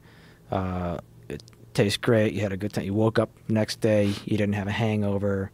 All those things. Over here, I have wine and I get hangovers and I get sick and I do those things. And it's like so. It must be that the Italian wine is better or has less sulfites or something like that. it's like right. well, most likely what it was is over here, you're a fat pig and you sat in your house and you drank a bottle of wine with your buddies without taking a walk in a foreign country because you're walking to your restaurant there. Right. You're having food and you're eating over the course of three hours with your friends and you're eating food with your wine. You're eating less of it. Most likely it has a lower alcohol content because it's meant to go with food rather than being this Mountain Dew with alcohol in it that you get out of California. Right. You know, it's it's Are you there's shitting all on these. California wines? Is that what you not, just did? I did not. I did Is an not. Alf- a California Arizona thing we're going on right Uh, now? Maybe it may. Ca- Talk ca- You're fucked. You're all fucked. Okay, good. Irish wine. No, so I think there's an experiential thing that's happening with those conversations, and it's the same thing with the pasta. Uh, pasta makes me feel sluggish. You ate 17 pounds of it. right. Right. Don't eat 17 pounds of it. But yes, going back to having just the initiation of like understanding the conversation of heirloom wheat and understanding that there's a difference, arguing that there's a difference, even if there isn't, now you're looking at it, maybe you're having less of it. Right. Maybe you're maybe you're portioning out better and you're paying attention to your diet more. Hey, that's a step in the right direction. Absolutely. Yeah, I read something about the French, how the French are always eating uh, bread, but they do have that older wheat bread, and they eat a lot of fats with their bread. Like it's constantly with butter and oil, and they cook with a lot of butter and oil. and that those carbs in that oil together, apparently, it's just a better fit for your digestive system. I could I could see that. I kind of did that. Uh, I didn't stick to it, letter of the law, but I did a little bit of ketogenic yeah. diet for a minute where I cut out sugars, carbs, all those things. How'd is, you feel? Uh, I felt a lot better right away. Now now I go back and I'll have some pasta once or twice a month in small portions. I'll have some bread, but I don't eat a lot of it. I enjoy it better now. I enjoy Yeah. it more. It's not just It's a treat. it's a treat. It's an off, you know, that at that point, like, you know, proteins and vegetables are the staple, and I have I have treats now. Yeah, I feel the exact same way. I feel like I have my nutrition, which is like I try to eat really healthy food 80% of the time. And then 20% of the time, I like to go to a restaurant and get linguine with clams. You know, it's just Yeah. a, it's just an experience. It's Yeah. a delicious experience. I know it's not the best thing for me, but it's a treat. Yeah, you're you you know this is you get one life, so let's enjoy it. Also, especially like what you're doing, like having when you have a restaurant. I mean, you're selling an experience, right? Like Yeah. it's just Yeah. delicious wines and delicious foods, and the Right. two of them together with conversation. It's all that you know, and you're like, oh, try this, try this. You know, like when people are doing that, it's like Mm-hmm. this whole sensory experience is all combined together. It's not just about nutrition. Right. It's about the art of creating this sensory experience. because one could argue that your your well being uh, is is you're you're actually increasing your life experience here and your and your quality of life by having uh, this experience with these people with these wines that you'll actually feel better tomorrow or next week because Yeah. of that interaction because of that show even though like that's straight butter and that's straight you know Yeah, and wine. But Yeah. no, I think you're 100% right. I think that's uh, that's sort of an overlooked aspect of health, is that like positive experiences and, and, and just also like when you go to a really good restaurant and especially if you get to meet the cook. You mm-hmm. know, like you meet someone who cooked something for you and you can say thank you and you have this like cool feedback with the person who made your food. It's like there's something going on there. It's like this exchange, it's, and it's it's like a sandcastle in the way. It's beautiful and it's amazing, and wow, the fucking the skill involved in creating it. But then it's going Right. to go away. You know, it's gone. It's, it was a temporary experience, Right. and in this world of, you know, the NSA stockpiling text messages and dick pics in some fucking warehouse in Utah, you know, we lo- we kind Utah? of long. That's where it's That's at? where it is. It is. okay They got a, a address I don't know the address. if I, I know it, I wouldn't give it out. They'd come get me. right They'd come get you and tell you. Now we're doubling down on your dick pics. Yeah, they got a fucking warehouse, gigantic like Costco, filled with. Uh, well mine would have to hard be a slightly bigger warehouse but uh, yeah no a bigger fucking Irish warehouse. fuck. Yeah, I, I think. Um, uh, I mean, in the concerts too, right? Like live concerts are kind of that way too, right? Like that's a, a temporary experience. I mean, there's one thing to listen to a song that you have on your phone; you can listen to it over and over again. But when you're going to see a live concert, you're Yeah. experiencing the guy like on stage sing that song. You're experiencing the sound coming out of the guitar right when the guy's touching Right. the chords. That's why this that's why this stuff annoys me. The the phones at the shows because Right. I'm a firm believer in oral tradition. I feel like I'm I, not a firm believer. I just I embrace the storytelling. I embrace Right. that whole tradition of oral tradition and being able to ex- describe to your friends that sitting around that you know fire after a good long day of hunting where you tell the story of the hunt and you do all those things and those and those family stories and other you know if your grandfathers and your great grandfathers father stories are told in that setting and you have to remember that you're not writing it down it's a it's a it's a tradition of, of understanding the details and being able to explain and, and expand on the details from your recollection of what you saw. But if you have no skills of absorbing what you saw, if you rely on this thing to capture those stories for you, first of all, nothing you're going to get at a show is going to be represent that represent what you just saw or what you were there for. I guess for, Yeah. as a postcard, I suppose it works, but like, it's not. You know, stay present, stay with these people, to to be there for this thing. Uh, that's far more important. And you know, also as courtesy, because maybe the person behind you would like to be that person who's Right. pulling this all out, and now your shit's in their way. So people hold up fucking iPads. Those 12 inch iPads. I Yeah. saw well, some dude at the Laugh Factory the other day had a fucking iPad. The people behind you have to like, Yeah. you're holding up an iPad. It's crazy. Yeah, At just- I concerts, you think- see everybody's got their phone out. So that you know, your first that first barrier we talked about the ignorance, just getting past understanding how to just um, get past not just what you think you know, you know, all those things, erasing erasing everything you think you know, get past the ignorant, your own ignorance first of all. Right. Uh, but just then that situational awareness is kind of goes in hand in hand with that. Who are you not only in your world, but who are you in other people's world? When I'm driving, my my primary mission is to get out of your way. I want to get out of the way. I want to get where I'm going. I want to get out of the way. I don't want to have you get out of my way because I'm going to a place. I'm paying attention to where you are as I'm driving. Because if I think like that, if I think I'm in your way, this is all going to work out better. Mm. We're all gonna we're all gonna get along. If you think like that on the road, like I am in your way, let me figure out how I can make sure that I'm I'm getting where I'm going. I'm not gonna put myself out. I'm not just gonna pull over to the side of the road while you all drive by. I'm I'm gonna get out of the way so that I make it convenient for you to get where you're going as well. We're all going someplace, right? We're in a car, we're on a Right. highway. Let's not let's not fight here. Yeah, let's not film ourselves driving either. Right. I saw someone FaceTiming while they're driving the other day, holding up the phone, talking to someone. I'm passing by. I saw a dude doing Candy Crush a while back, playing Candy Crush on his phone while he was driving. It's like, whoa. People film fireworks. Does anybody ever watch it? That makes no sense to me. Yeah, you send it, dude. You wouldn't believe the fireworks. I'm gonna send it to you, dude. Please send it. I can't wait to see it. Can't Is wait that, to is see that that. video of fireworks? Can I put it on Instagram? Do you mind if I regram your fireworks?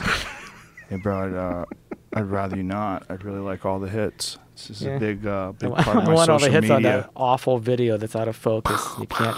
You can't even tell what the fuck it is. Just see some lights flashing off. But when you go to a fireworks display, you see 50 fucking people holding up their goddamn phones. Yeah. What are you doing? Live your goddamn life. Live your fucking life, right? Speaking to live your life, how, when you since you have all so many- wound up, man. I'm always wound up. I got a problem. Calm down. I ran today. Conor. Fucking settle down. Settle down or I'll put you down. well, you have so many different projects, how do you choose like what to like when you take on something like a restaurant or, you know, opening this jujitsu school or any of the number numerous projects that you do? You already are so fucking busy. You have a family, you already have these businesses and bands. How do you decide like what to do you just go on your instinct like what to do? Uh, well, you know, everything has its own individual needs. So, and the you know when it comes to bands or touring or writing, there are absolute needs and processes, uh, lead times, right? If you're going to put out a book, you have to you have to understand that there's a hello. He said as he held Wrote a book his- too. This fuck. He plugged the guy makes me feel lazy. He's one of the few people I know that makes me feel Actually, lazy. I wrote I wrote It's it with Sarah. I you know, I I was I was involved. Uh, you can credit goes Sarah to Sarah Jensen, with yes. Maynard James Keenan. Yes. Ooh, a perfect union of contrary things. boom Hmm. with my Merkin. Um, yeah, so I, it's it's uh it's understanding, organizing your time, delegating is huge. Delegating is huge. Understanding what it's going to take, what kind of effort it's going to take for those things. Uh, when it comes to winemaking, I'm locked down for that period of time. When it comes to writing, for example, with uh, Tool or with Perfect Circle or Puscifer, understanding, uh, you know, timing, and we can get into that in a minute. Wait, wait. Now, Okay. Um, uh, yeah, so it's it really does come down to understanding. I'm really good at planning, uh, you know, planning ahead and, and looking at things. So if I think, uh, if if somebody comes along and says, "Hey, we're going to do a, we're thinking about doing a film. You want to be in the film?" I go, "Well, when is it?" Because I already have my year. You should see my schedule. It's, it's a year and a half out. I'm really, you're kinda- just locked in.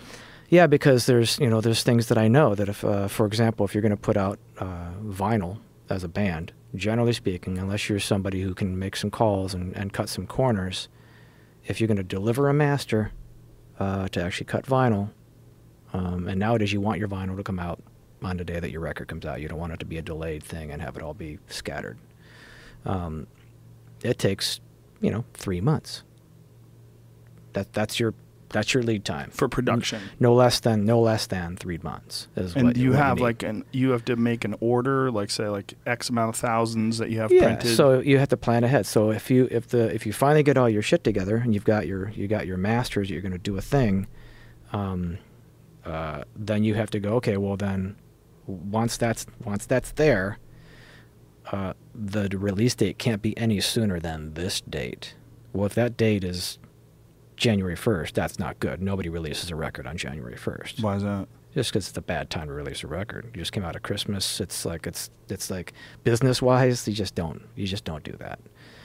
Um, having a rock concert on a New Year's Eve, that's a different thing. People, Right. People are out partying. They're going to do their thing.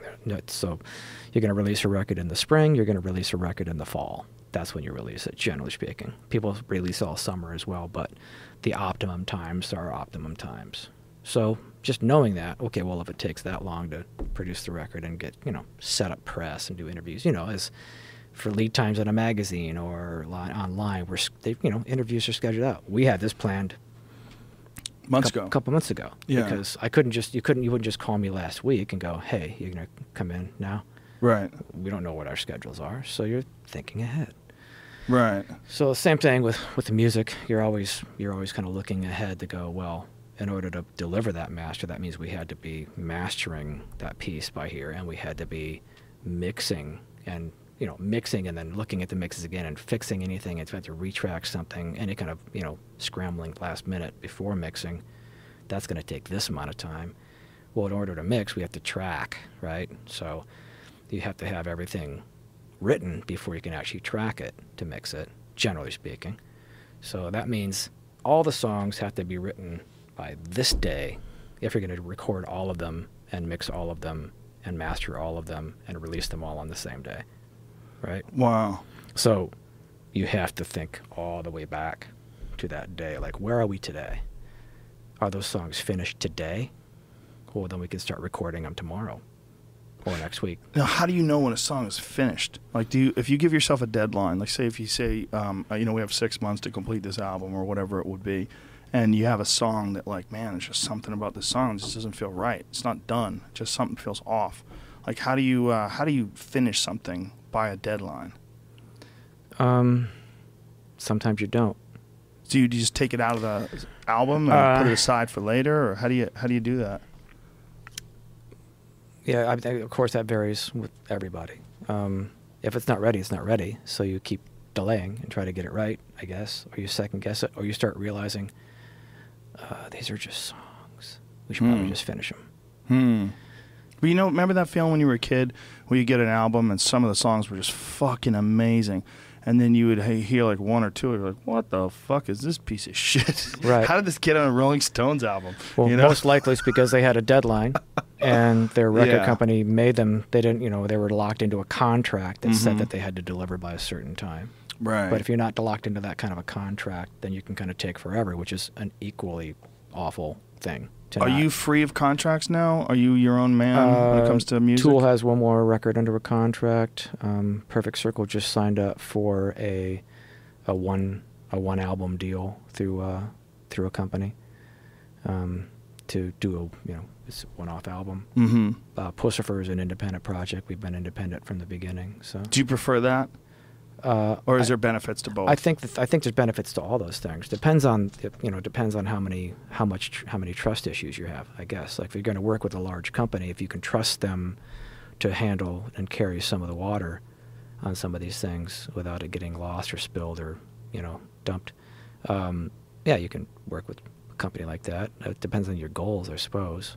Is it like more of a benefit now that you're? I mean, especially I don't know. I don't know if now you're dealing with the resurgence of vinyl, but it's been pretty steady over the last few years, right? It's kind of like a Yeah. like a mason jar type thing. People are into old funky stuff, you know. Yeah. Well, I think there's there's there's still that nostalgic Yeah. uh, feel of touching the vinyl and, and being able to have have that thing and listen to it. There, there is a difference, um, but I feel like going back to what you had mentioned earlier about people realizing, oh, we, I think we need to start looking and, and talking to each other again and, and reconnecting. And I feel like vinyl is another tip of that iceberg of that, that Right. reconnection of like it's not long. It's th- this is so temporary and so yeah. uh, one Digital. yeah so ditch so one emp away from all that stuff being gone your entire all those experiences you wasted you were you were recording the fireworks rather than actually looking at the fireworks and then you lost your you dropped your phone in the toilet and it's gone It's gone. uh, or, or an EMP wipes out all of the servers that are on your cloud, and so all those photos that you thought were safe somewhere are no longer safe. You freak me out, man.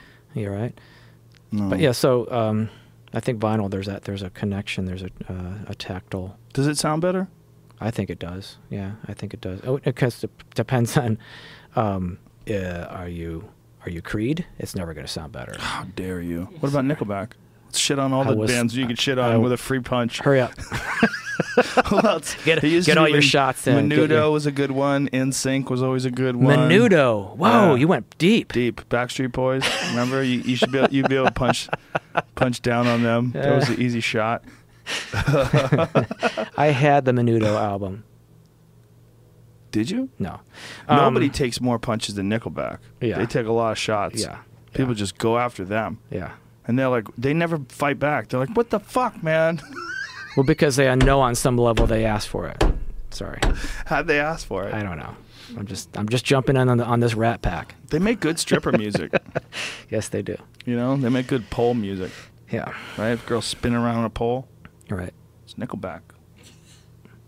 Yeah. So I think yeah I think that is the that's the the vinyl connection. I think is there's a lot of guys nowadays uh, like you know Tool for example would just they like analog. They, Mm. they like tracking to tape, and to really translate those things, uh, vinyl is your perfect medium for that thing. It's just not very convenient. There's no record stores. There's like Right.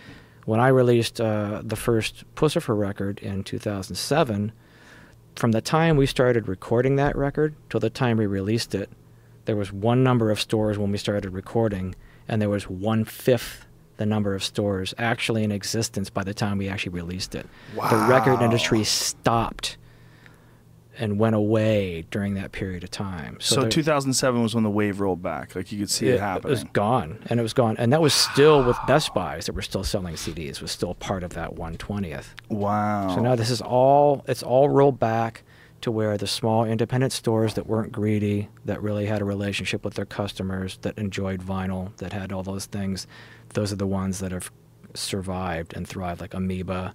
Yeah, yeah, know, yeah. Those kind of, but much smaller versions of those things, like Zia Records and and, uh, and um, Arizona.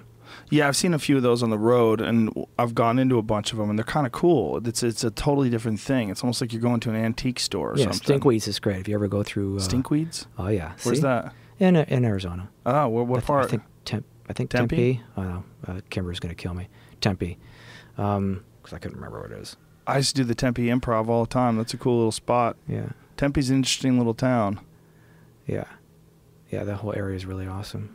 So, um, when you when you make a run of those things, you kind of have to decide, like as they're selling, when to to make more of them too, right? Yeah, well, as as a small project like Puscifer, you're you know we're writing the checks, so you don't want to Yeah. over you don't want to overproduce these things because then you're kind of sitting on them. And and for us at the level that we're operating, you always want to operate in that level where it's Sustainable. Right. Um, that's kind of a beat word, but yeah, I mean, you know, I use it all the time because this it's Yeah. the most accurate word to really look. Yeah, sustainable. If I can keep this thing to keep this thing alive, I don't want to keep going back to other pockets of money to make this thing alive. This thing should stand on its own.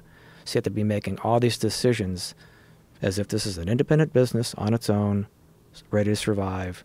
And so yeah, you have to pay attention to if they want, you know, if they want ten, make nine. Interesting. Yeah, They want ten, make nine. Give the people wanting more.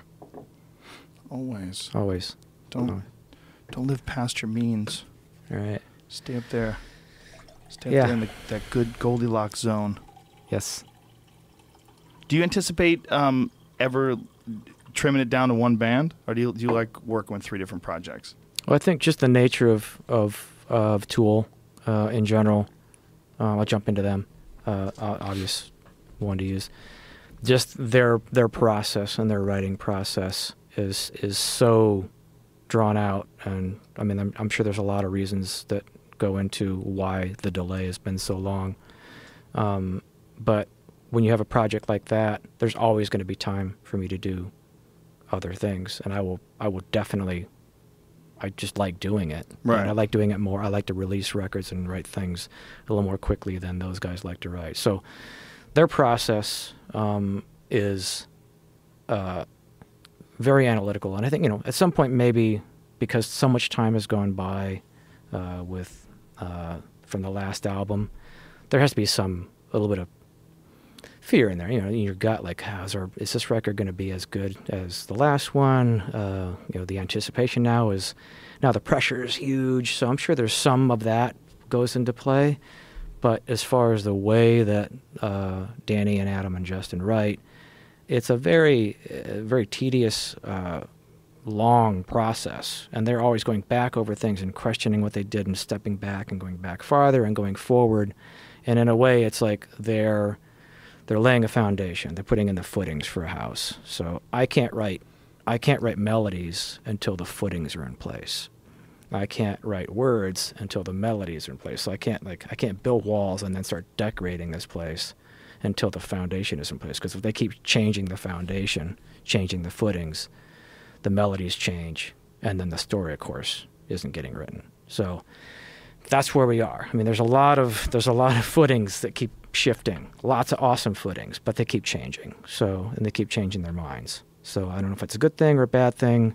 Uh, it's just their process. And Is this a, a challenge for you to kind of manage your own personal expectations with the work of others and like because I know you're so you're very prolific and you're a guy that just like you're very disciplined so you're always grinding and then when you manage those expectations and you're dealing with a bunch of other artists and you're all co- com- you know converging together yeah. converging together on this project Mhm. Yeah, converging this- I make a word up I think just made it up.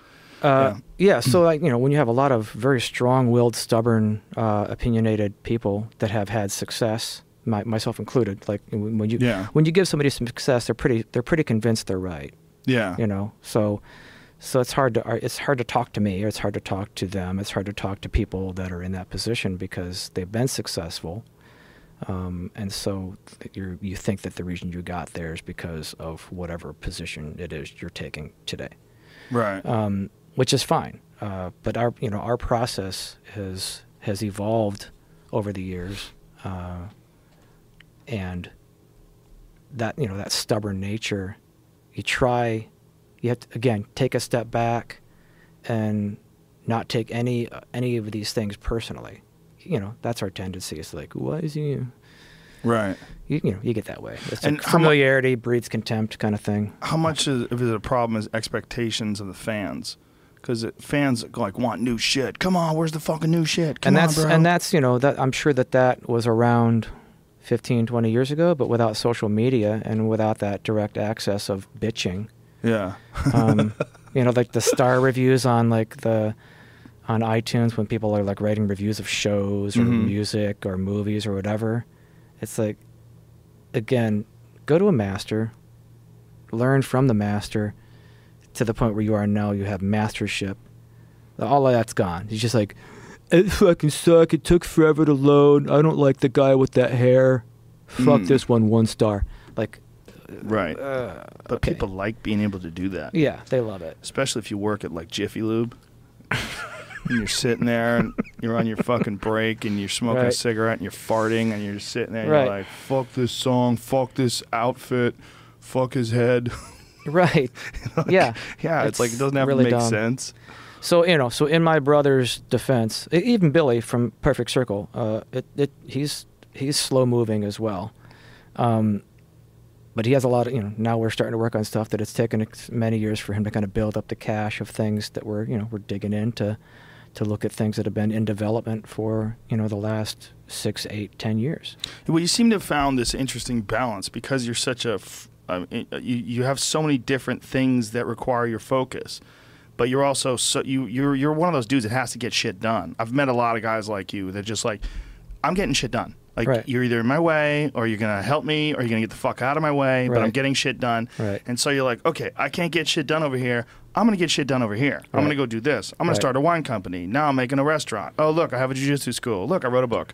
And you're like, like, Right. like you're you're just constant with. It's fascinating Right. because you're also pretty at peace. Like you found like this strange balance of activity Right. and then also relative isolation in your small area. Well, it took me a while to like, you know, my my desire to move forward, go go go, and get things done. You know, I'm always butting heads uh, heads with and the guys in the band and, and Tool uh, to get those things done, and just it's just not their process. So.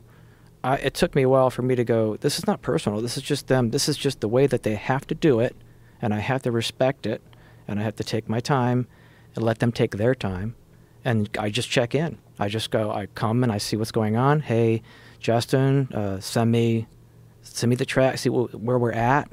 Is this thing done? If this thing is done, done, done, and I can start writing words and music on it, great. But I've had instances where I've started to write stuff, and by the time I actually got it around and back, and we're actually listening and whatever, the, to- the song had gone in a completely different direction. Mm. So everything that was written melody wise or lyric wise was completely irrelevant. Now I have to start over. Is that weird because you guys aren't in the same location physically? Right, right. Yeah, I mean, so- I can sit there in that room uh, and be with them in that room, but their process is so tedious and so like Rain Man that I Mm. just can't. I I just start fucking folding in on myself, like you I'll be right back. I gotta go make pasta. I, I, got, I gotta. I'll be right back. I gotta go uh, take five years to plant a vineyard because you'll still be right where you were when I left.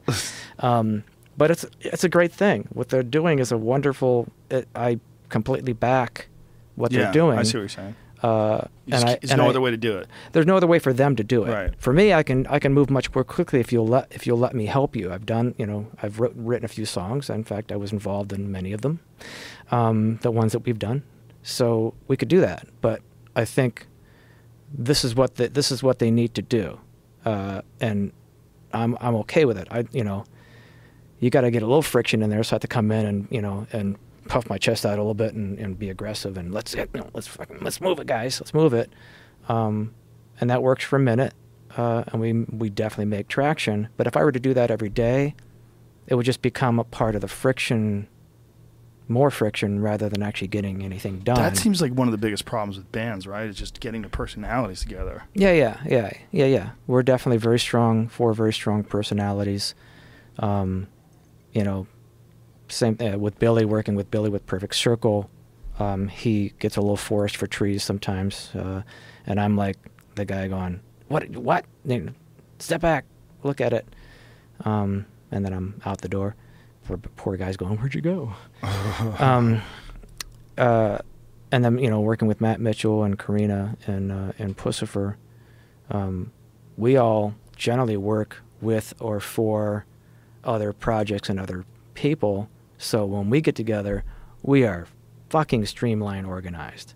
We go, okay, I'll check in with the guys and Tool and go, okay, where are we at? What do we got? Uh, are we there? Is it like, are we going to track tomorrow? Because if we're going to track tomorrow, I can tell you, great, then this is, we're going to line this up. But if we're not going to track tomorrow and it's going to take this much time, well, then I'm going to do this other thing while we're, tell me when that day is Right. when we're when we're ready to start when these are done i can take my time to write on them i i mean in in all fairness i should take my 10 years to write lyrics now Uh, but i won't do that uh, Right. i'll i'll i'll digest these things as quickly as i can and and and keep that moment that freshness of uh, what the, my impressions are of the finished tracks and we'll start but nothing's you know nothing is tracked yet nothing is completely finished. There's a couple songs that I think are finished now. I can start working on those, um, but nothing's actually recorded. There's just all they're just written.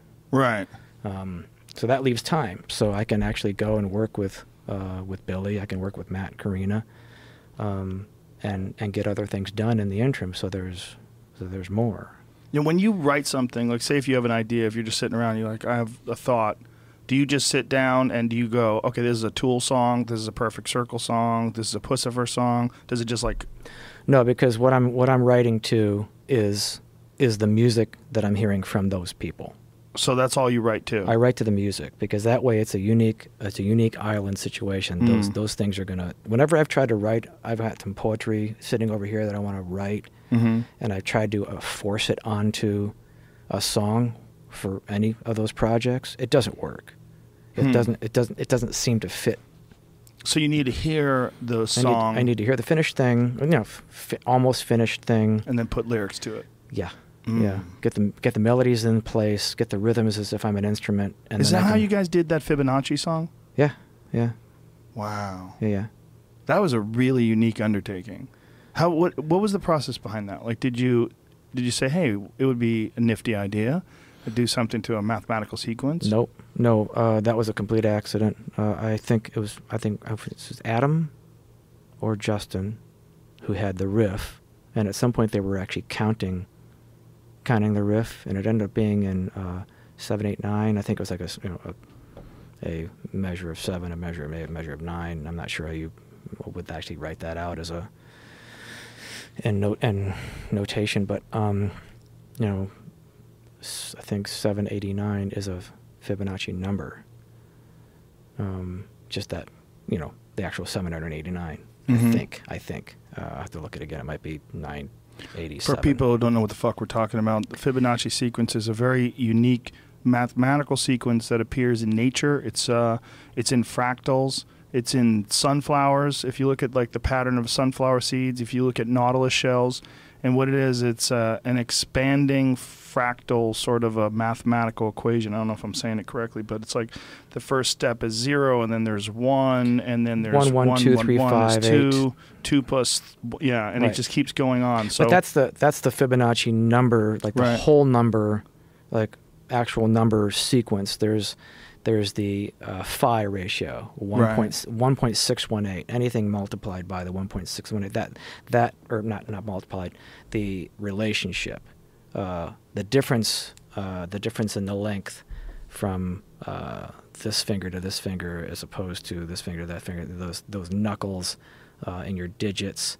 Those are all in that in that relationship of 1.618, the phi relationship. So that the fractals, as it's as it's growing, that progression is uh, is that is that ratio, and then the number breakdown is as you said, it's one, one, two, three, five, eight, thirteen. Yeah, so like so on. one plus one is two, two Right. plus one is three, three plus two is five, Right. five plus three is eight, and it's like everything you you count, you add what came before it, You and got a spiral uh, picture like of a Giza plateau showing you the Mm.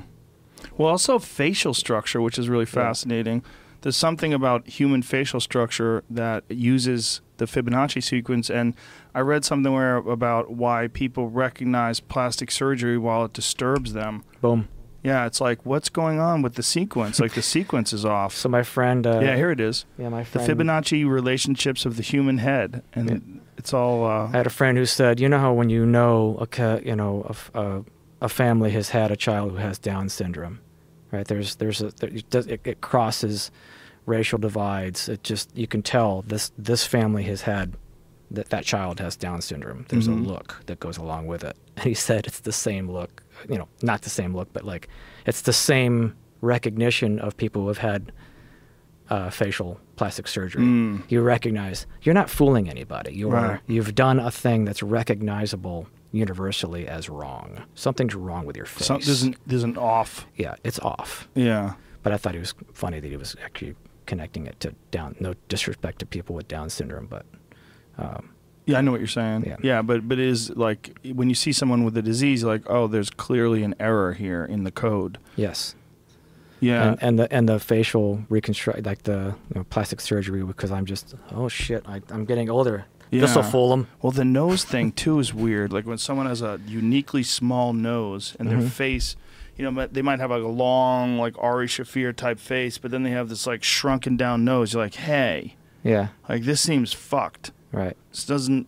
There's a ratio that's supposed to exist and Yeah, it doesn't it's not- exist. it's Why your there. lips?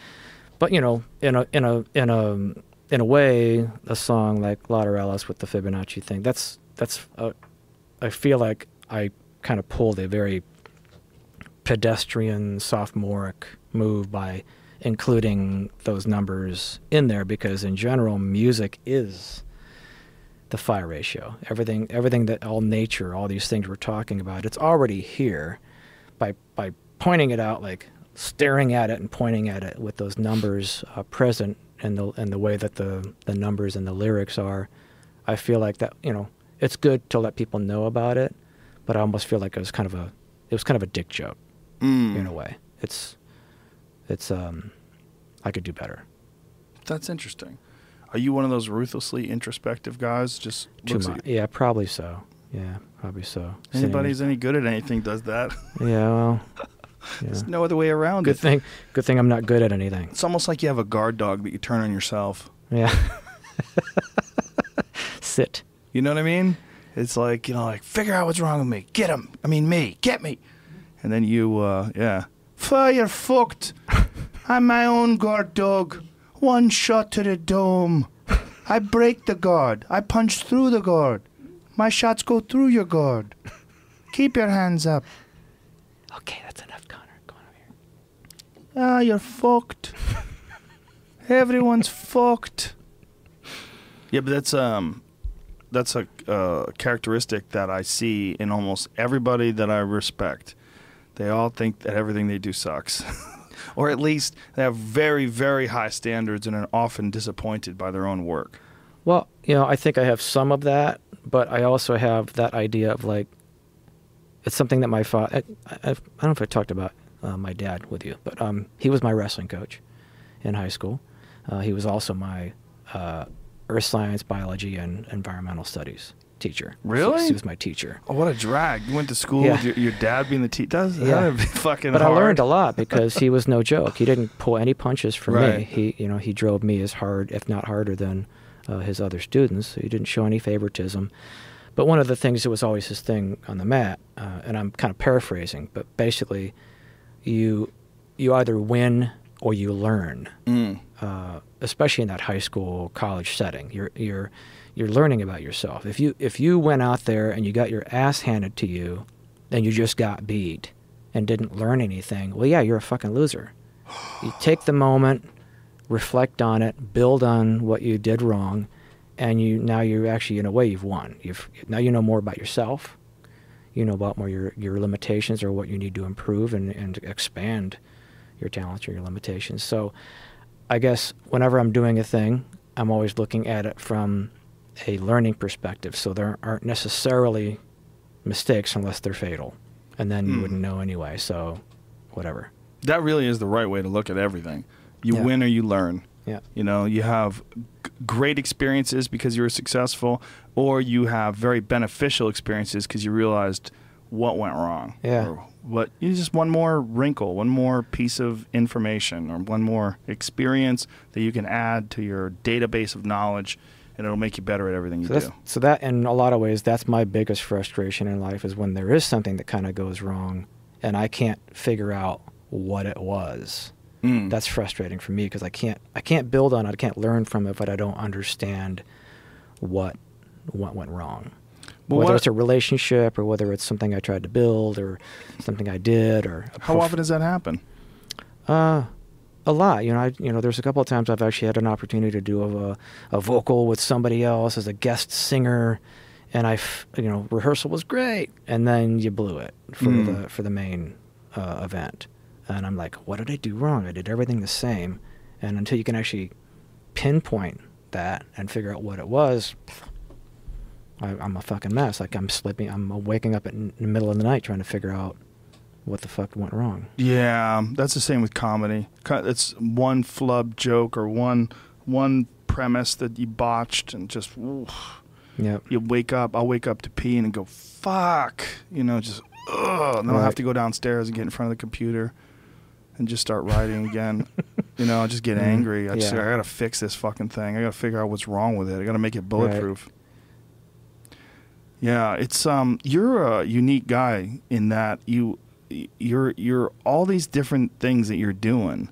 I feel like they kind of like work synergistically. They have you to. Yeah, I don't feel like you're going. I don't think like you're battling yourself. I know people that are battling themselves, you know, with all the different things. But no, you, I think this all feeds everything. Yeah. The stories, you know, I'm a storyteller, so I'm involved in a lot of life. I'm trying, I'm doing things on many, many levels because in order to tell a full, more complete picture, a better story, having more information, a good, a good actor is going to do his research on the character beyond the character. He's going to find out about the region the character is supposedly from and their history, their family's history, and you know they're going to add all these things in so that like when they have their one line, all that history is behind their eyes. Mm. Uh, so I feel like that's you know for writing, uh, for winemaking, they're all crossing over together. They're all feeding each other to make it to make it a whole presentation. Yeah, when you're managing the, you know, a crop of grapes and putting together a wine, and you got a restaurant going on, you're working on your jujitsu, and then you're writing songs. You're living all these different experiences. You have so much feeding into your consciousness. There's so many variables that you're attending to that it just keeps your mind sharp and fresh, and and it, it creates. I mean, not, not even necessarily like conflict, but it, issues. There's live things that need to be figured out, and solutions need to be created for problems. It's not like there's something that happens to certain people. They get too locked into one thing. I feel that they just run out of juice. They run out of things to discuss. They run out of um, they run out of run out of perspective. Yeah, yeah. I mean, you're you know during the '70s, '80s uh, era of music coming out, first two records are probably those people spent the whole their whole lives writing those two records, Right. and the third record's all about the bus, or the travel, or the or the shitty record label or a manager. Like, it's all the road. That's the road album, Yeah. right? Because well, where the fuck have they been for the last three years? But in a bus or in an airport and a hotel. Yeah. So those and those albums end up being the ones that either make or break the band as far as getting past uh, past those things. And, you know, in general, I'm, I'm speaking very generally, of course. but- Yeah, but it's the same with comics. It's this the, with comics. It's usually you have one or two good specials, and then there's a big drop off. You know, and I think it's guys run out of stuff to talk about, and usually you work for like ten years before you do anything, before you Mhm. release anything. The Mhm. the best guys, it seems like they worked like Yeah. ten 10 years, and then they put out an album or a, a comedy special or whatever it is, and then you just your your life is about performing. Your life is about doing that thing, and you don't have enough uh, options outside of that. Like a lot of comics turn to airline jokes and you know and things like hotels, and you start talking about that. Like that's your experience, Yeah. just constantly being on the What's road. what you're exposed to? Talk about what you know, write what you know, yeah, and that's what you all you know now is a fucking delayed flight. but I don't know anybody else is doing it like your way, like rock style way. Also, runs a vineyard. All it's like also regularly trains jujitsu. Uh, Daniel Day Lewis. Sort of right. Yeah. Makes hats or something. yeah. Yeah. do? Makes shoes. I think. shoes. Yeah. Hats.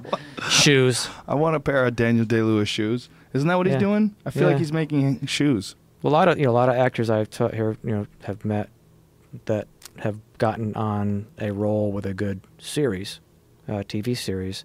A lot of them will say the same thing. Like about a couple seasons in, you all, you start looking at the door because your acting muscle can start to atrophy if you're only being this guy on that show for eight years. Do they start going crazy and going into drugs and buying houses? Yeah, yeah.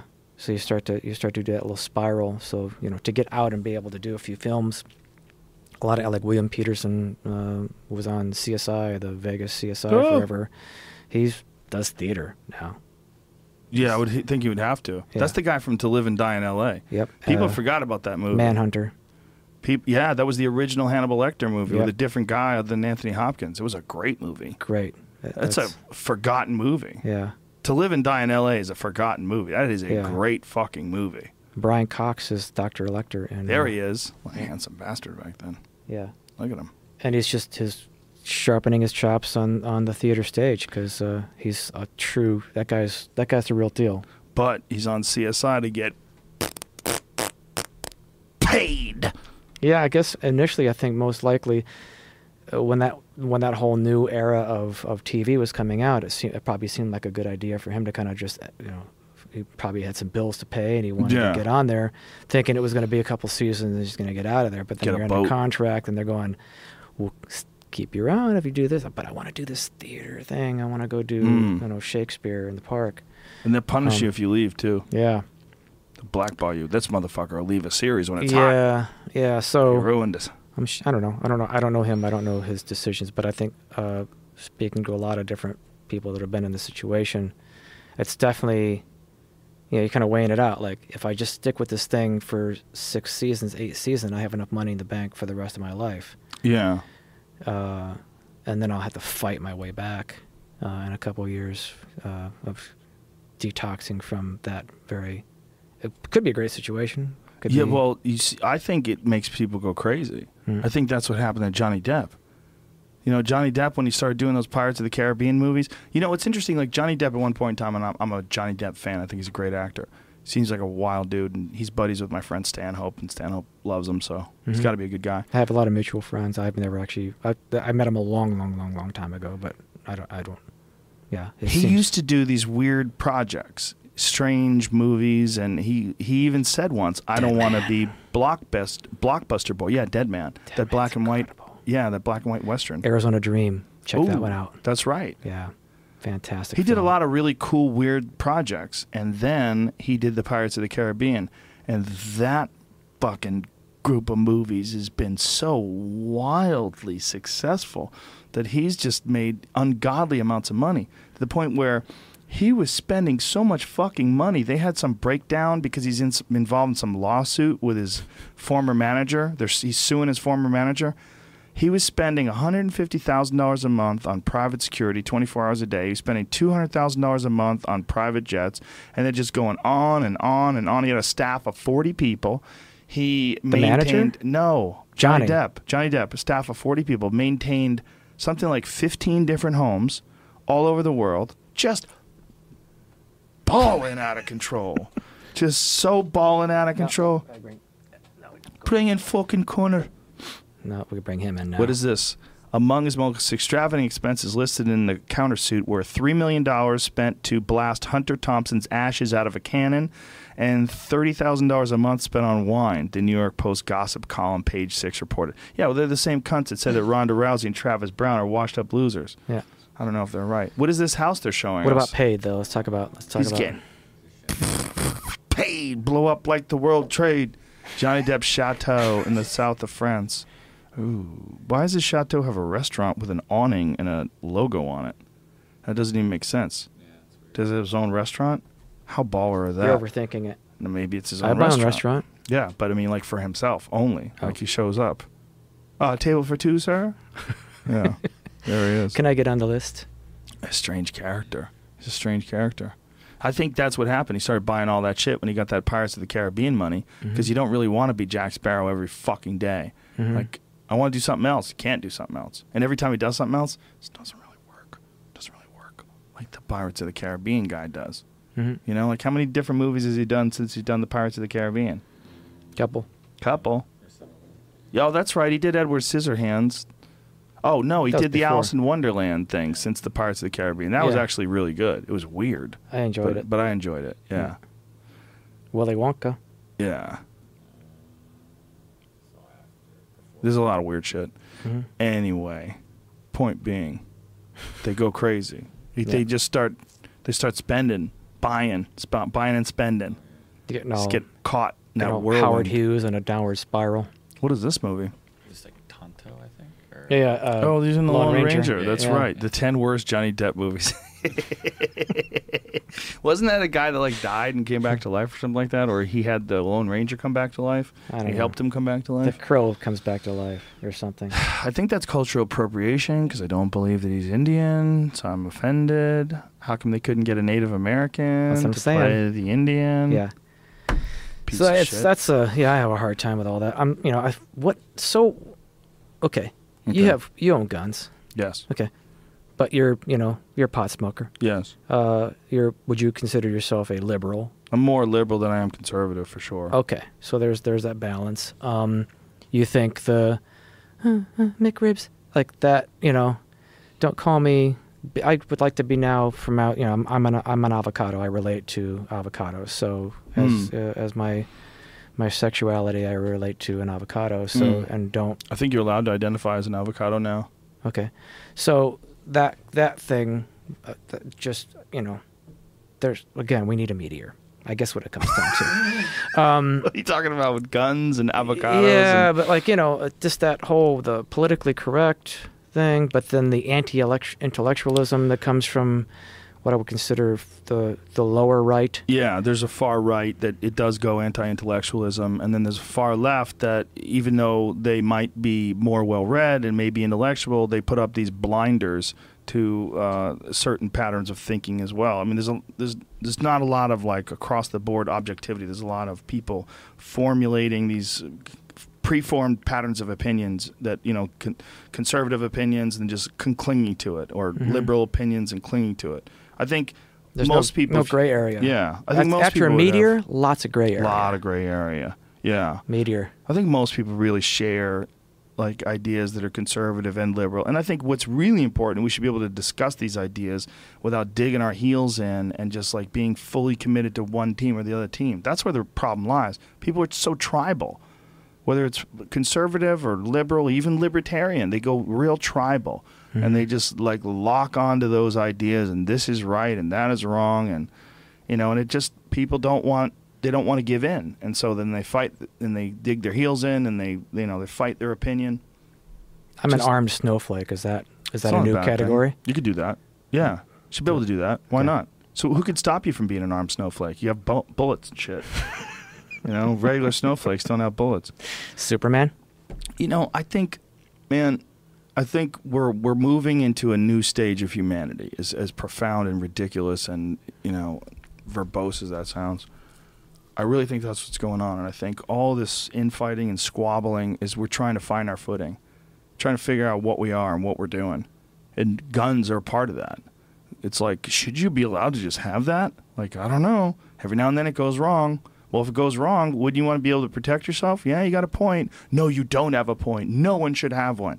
Yeah, but what about when the bad people come? Should you have one then? No. Should you let the bad people kill you and then it's all bad people alive and the good people are dead? Well, who's that? To, who's to determine? What if a good person gets a hold of it and they do a bad thing? Like, there's all these variables. But I, I don't think, I don't think it's that cut and dry. And I also think it's a lot like everything else. Meteor. Meteor. What part? If you were looking at a part of the world without pissing anybody off, without without pissing anybody off. see, we if just, it hits we just- China, we're not going to care. There's we're like a billion people, so we lost a half a million. It'd have to. I'm like, not opening my out- fucking mouth. It would have to wipe out like Latvia. Like Okay. boom, and then barely. Or like that show. Have you seen? Uh, did you did you watch the the leftovers? yes, I watched the first episode. Yeah, it's I I like you know I think the I love I love I love watching actors actors flex their their Yeah. muscle. I love it. So I love that series because Does it get better after the first? The first episode, they're like setting a bunch of stuff up. Yeah, I mean, it was a lot of setup, but just the concept right away. Mhm. Storyteller, I love the, a good story. A huge percentage of the population just fucking vanishes with no explanation. I'm in. Right. I'm in. And all the psychological and all the religious stuff that unfolds and collapses and builds up and Mhm. freaks out based on that. I think if you're going to do something like that, uh, it would have to be spontaneous combustion from a percentage of the globe Mm. across the board. No, no, you know, Just no- bursting in flames. yeah. That's a real thing. Five percent five percent of the population spontaneously combusting at the same time across the globe, in front of people, and Ooh. no explanation. no explanation. Now we're gonna talk. I don't think that's enough. I think it's got to something's got to hit us because then you'd be like, well, Because obviously you're I'm from not the one of those UFC camp, you want to see Mm, people. maybe. Ah, fuck you and fuck your hits. I'm all for people burning. Sponta- Remember I, I, when we were kids, like Yeah, spontaneous spontaneous- combustion was yeah, a thing. right. Like you would wonder. Maybe one of your friends would burst into flames while you're in school. Yeah, when when they're lighting farts or something. Is that real? Spontaneous human combustion? Is it truly real? I don't know. How spontaneous human combustion works. Can you make that a little bigger so I can read it? In December 1966, the body of a 96 year old Dr. J. Irving Bentley was discovered in his Pennsylvania home by a meter reader. Actually, only part of Dr. Bentley's leg and slippered foot were found. The rest of his body had been burned to ashes. A hole in the bathroom floor was the only evidence of the fire that had killed him. The rest of the house remained perfectly intact. How could a man catch fire with no apparent source of a spark or flame and then burn so completely without igniting anything around him? Said the Washington Post. Yeah, Dr. Bentley's case and several hundred others like it have been labeled spontaneous human combustion, although he and other victims of the phenomenon burned almost completely. Their surroundings and even sometimes their clothes remained virtually untouched. Well, that's just fucking bullshit. Who? What? What website is this? Listen, bitch. If you're on fire, your fucking clothes are gonna catch fire too, unless someone's using pixie magic on you.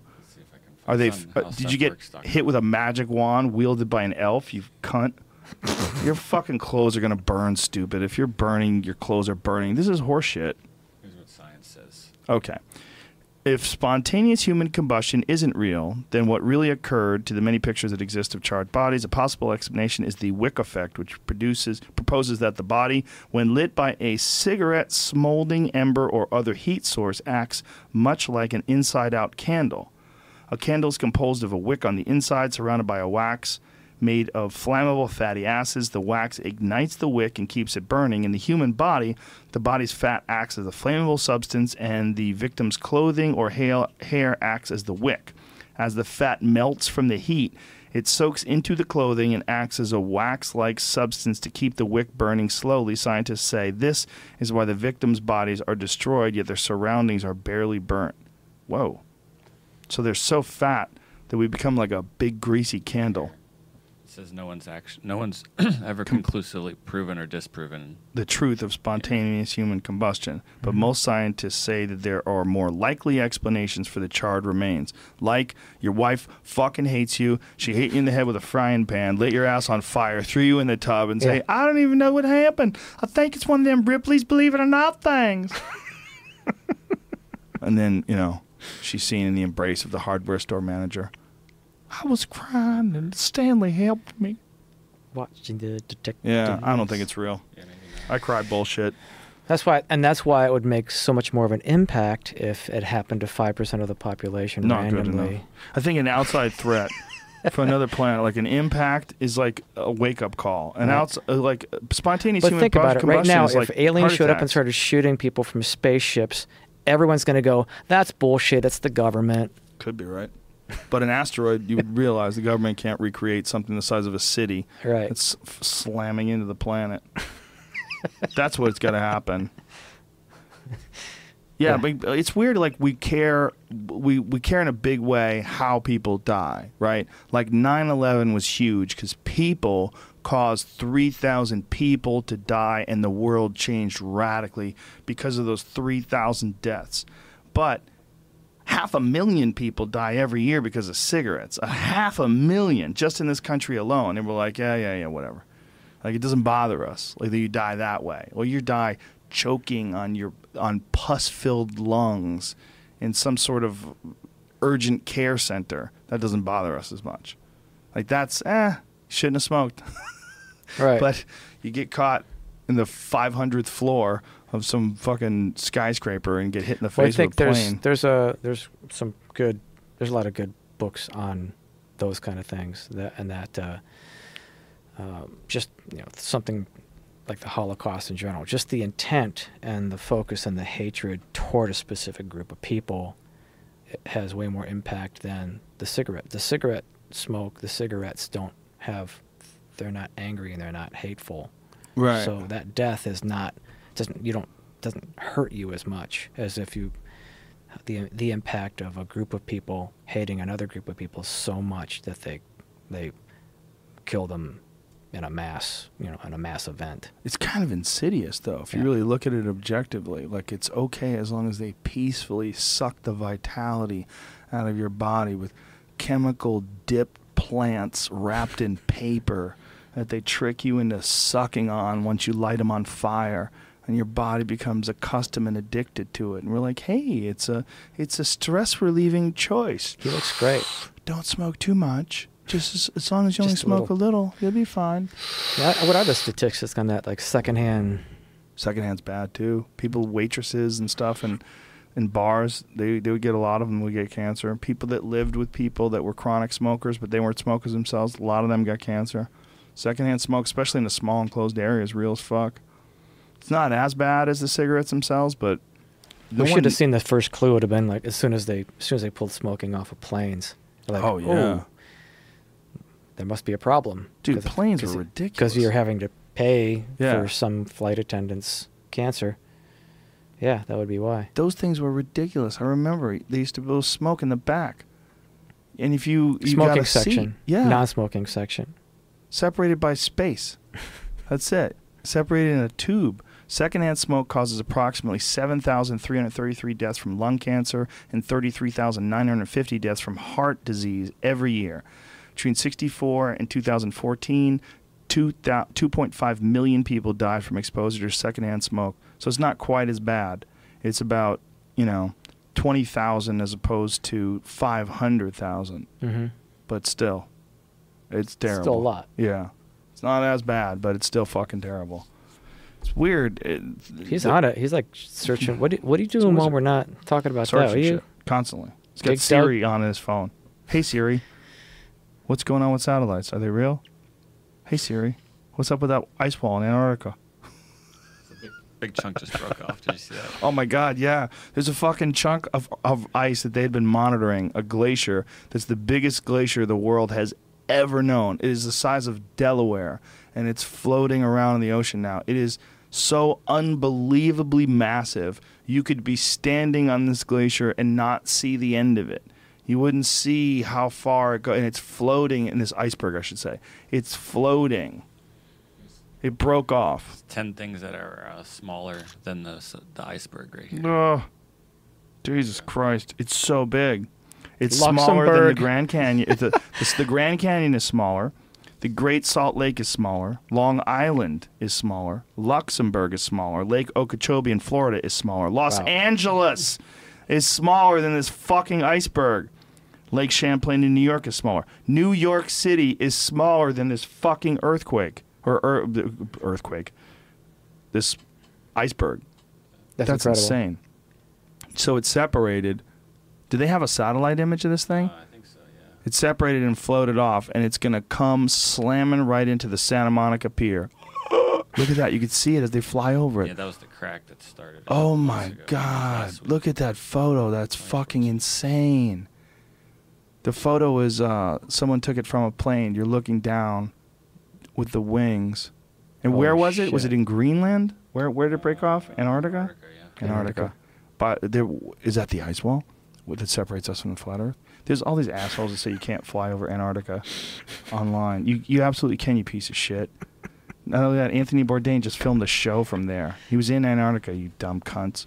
He filmed the show. He landed in Antarctica. He talked to the people that work in the science department there, whatever the fuck they do, running experiments, trying to keep the Russians from invading.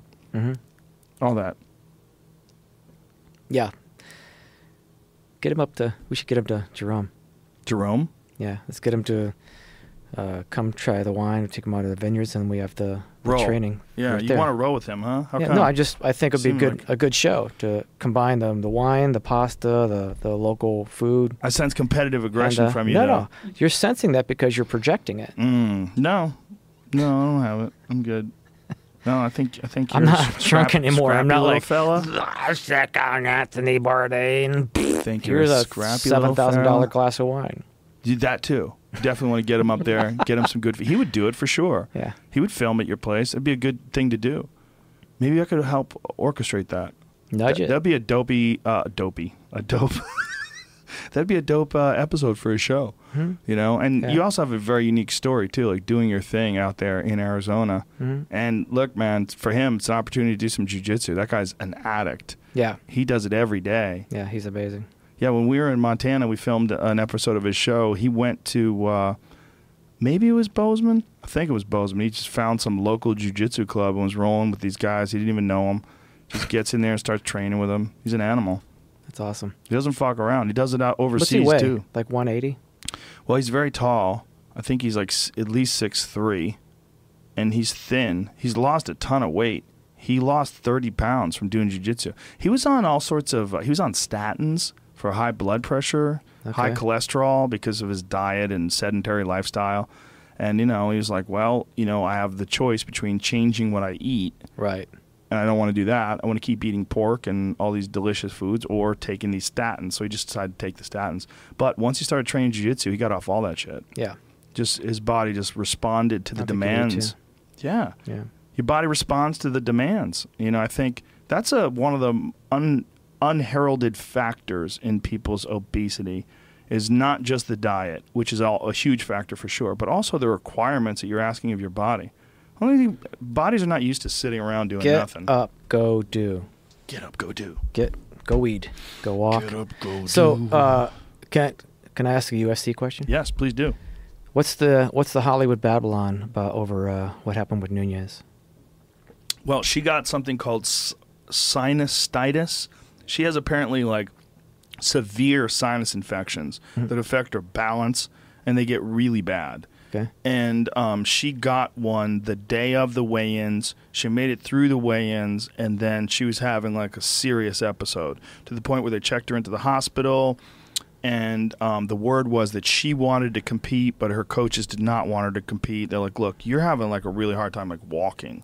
Like apparently, when your sinuses get like really inflamed, it Yeah. fucks with your equilibrium. Inner ear, yeah. This is second and third hand, by the way. Right. I didn't talk to her Right. and uh, you know that's what you'd have to do. You'd have to have her talk about it. But it's super unfortunate because that was, in my- in my opinion, was the highest level women's MMA bout ever in terms of the overall uh, ability of the two athletes. I think Valentina Shevchenko and Amanda Nunes they represent the peak. Yep. These are the this is the best we've ever seen. Yep. Nunes is a ruthless knockout striker. She beat the shit out of Ronda Rousey and she choked the shit out of Miesha Tate. She's a real legit black belt in Brazilian Jiu Jitsu, knockout striker. And then Valentina Shevchenko is a Muay Thai champion, ridiculous stand up. And, you know, she caught Julianna Pena with an armbar from the guard. Like her ground game is nasty too. Right. I mean, Pena's legit. For her to catch Pena with an armbar is like, that's staggering. And her striking is so good. Like you saw in the Holly Holm fight, she shut Holly Holm down. Whereas, like, I mean, Holly Holm fucked up Germaine de Randamie with a question mark kick, dropped her with a straight left hand. She never had close to that kind of success against Valentina. Right. Valentina is super high level with her striking, her movement. She she fights southpaw and she has that beautiful check right hook that she throws that like keeps everybody minding their p's and q's. She's got a super well rounded game. So it's really unfortunate that those two didn't go at it, but. yeah, that was going to be a good fight. I think they're going to schedule it again for the the event that is after the end of July event. I think it's two fifteen. They're going to schedule it for. Okay. But then you know, like Dana White said, now Amanda Nunes would never headline an event again, and I just don't think you can force someone to fight if she really did have a significant an injury. Like they said that the doctors cleared her to fight you know, a, significant illness, I should say. She, she, they said the doctors cleared her to fight, but she chose not to. That was like the company word. Mm-hmm.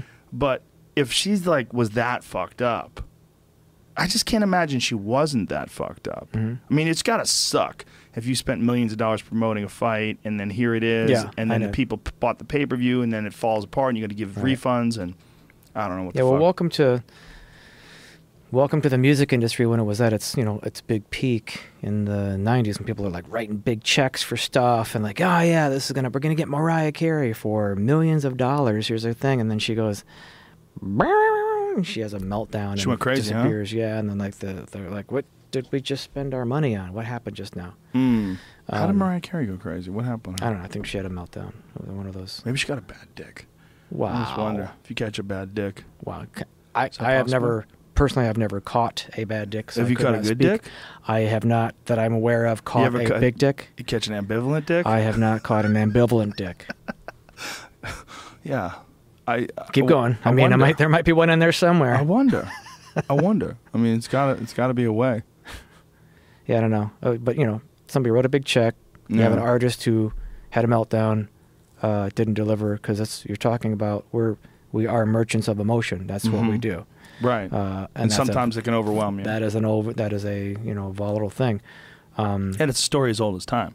And you know, with fighters, one little dumb thing: walking up the stairs to the octagon, you can pull. You know, your ACL fucking separates from your body. Yeah, you could slip. Kevin Randleman was backstage preparing for a fight once, and he stepped on a pipe and slipped and fell on his head and was concussed. yeah, like right before the main event. Right before the main event, he was walking backstage. He stepped on something, slipped. His leg went up on him. He hit his fucking head, and he was concussed. And they canceled the fight. yeah, that was like a fucking mess. I want to say that was in 1997 or 1998 or somewhere around there. And it was like, what? Yeah. that can happen for sure. And then for a fighter, there's so much about who they are is dependent upon their confidence and their state of mind. Okay. And if she hears that the UFC is pissed at her, she had to pull out of the fight, and then they say that they'll never have her headline an event again. I mean, she goes from being this superstar with two spectacular performances against the most popular women's fighters of all time. Those two, between Miesha Tate and Ronda Rousey, I would say arguably they're the most popular women fighters of all time. Coincidentally, they're both the hottest. How weird. Mhm. You You know, like you gotta if you're gonna be a chick and you gotta be a fighter, it's it helps a lot if you're hot, doesn't it? I, I'm not hot and I'm not a chick. I noticed both of those things. I didn't want to bring it up though. I didn't want to rub your face in it. Right. But uh, yeah, I mean, she's who knows how she's going to bounce back from that. sucks. It sucks for Valentina too, right? She gets through the weigh-ins, she gets through the weight cut, she gets I through like the training I camp. liked that Holm one Holman's one in uh in Singapore. That was a wonderful that was great. boom. Yeah, she that question mark kick, that same kick. She throws that kick so well. That's a sneaky ass fucking kick, man. When you think it's going to be a, a round kick to the body or a low kick, and then it comes up high and clangs you in the dome. Yeah. It's so good the way they throw that too, because it comes in like this and then loops over, clang. She might be the best in the world at it in, in MMA. Luke Rockhold's got a really good one too. He mm-hmm. used it against Bisping in their first fight. They they throw it and it's, it's such a v- unusual motion of a kick. It, it looks like it's coming up and then it just goes whip over the top. Pull up Luke Rockhold KO's Michael Bisping. He actually dropped him with it and then he caught him with a guillotine choke afterwards and he tapped him with the guillotine. But the way he throws that kick is like it's fucking super sneaky. So who's man. coming up? There's some there's a Maia fight coming up, isn't there? Yeah. Um, UFC 199. Is this the right one? Is this the one when he won? Or is this the one? I'm not sure. This is the one where Bisping KOs him. Yeah. See right there. Clang. Boink. Yeah. Go to the first one. Their first fight. Their first fight is the one he choked him out. He didn't KO him, but he uh, clanged him with the the question mark kick. Yeah. Don't go with KO versus Bisping one. Yeah, guillotine. Here it is. You got jacked. Yeah, this is some guy holding up a camera. I did it, man. The UFC takes a lot of those things down, I think. Rockhold, guillotine, choke, first time Bisping taps. Yeah, this is it because he was wearing a beard at the time. Interesting that they fought two times, you know? And then Rockhold thought it was going to be an easy fight the f- second time, and he got fucked up. I think it's Right before that. I don't know. It's hard to tell. But anyway, it's a, it's such an unusual movement. What is this? Just a bunch of highlights? There it is, right there. But they don't show the whole kick. They just show the the actual end of it as it's landing. Eh, whatever. You have to show it. Point being, Holly has got one of the best. She's she's interesting because she's a combination of a boxer. She was like a world champion boxer, I think, like 18 time world champion boxer. But she also has like traditional karate techniques. She throws like a lot of side kicks and like these weird round kicks. And, yeah, she key eyes when she throws shots. Yeah, there it is. Cut Clang. Bank. Yeah, and that was after Bethe Correia was uh, kind of like taunting her. Yeah. Yeah, Boink. Whoopsies. Yeah. That high kick, man. That left high kick. That's her highlight reel move, man. That's the one that separated So did Ronda you get Rousey. any? Did you get any crap for our uh, our um, arsonist video for me and my me fighting Ronda Rousey? No, animation? nothing. Good. No. Good. No one gave me a hard time. Never, you know, I don't, you know, I don't really know Holly or any of these guys, and I, they were, you know, they were the, the Fantastic Five in there. I wasn't sure, like, I might come out like, you realize I'm a Trump supporter, like, oh crap. No, everybody thought it was funny. Like it didn't. You got you got away with that one.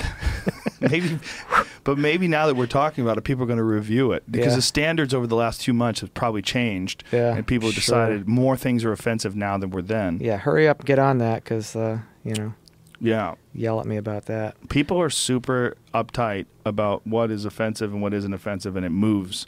It moves like the tide. It comes Yeah. in, it comes out. There it is. we could play it. Want to play the whole thing? How long? How many minutes is it?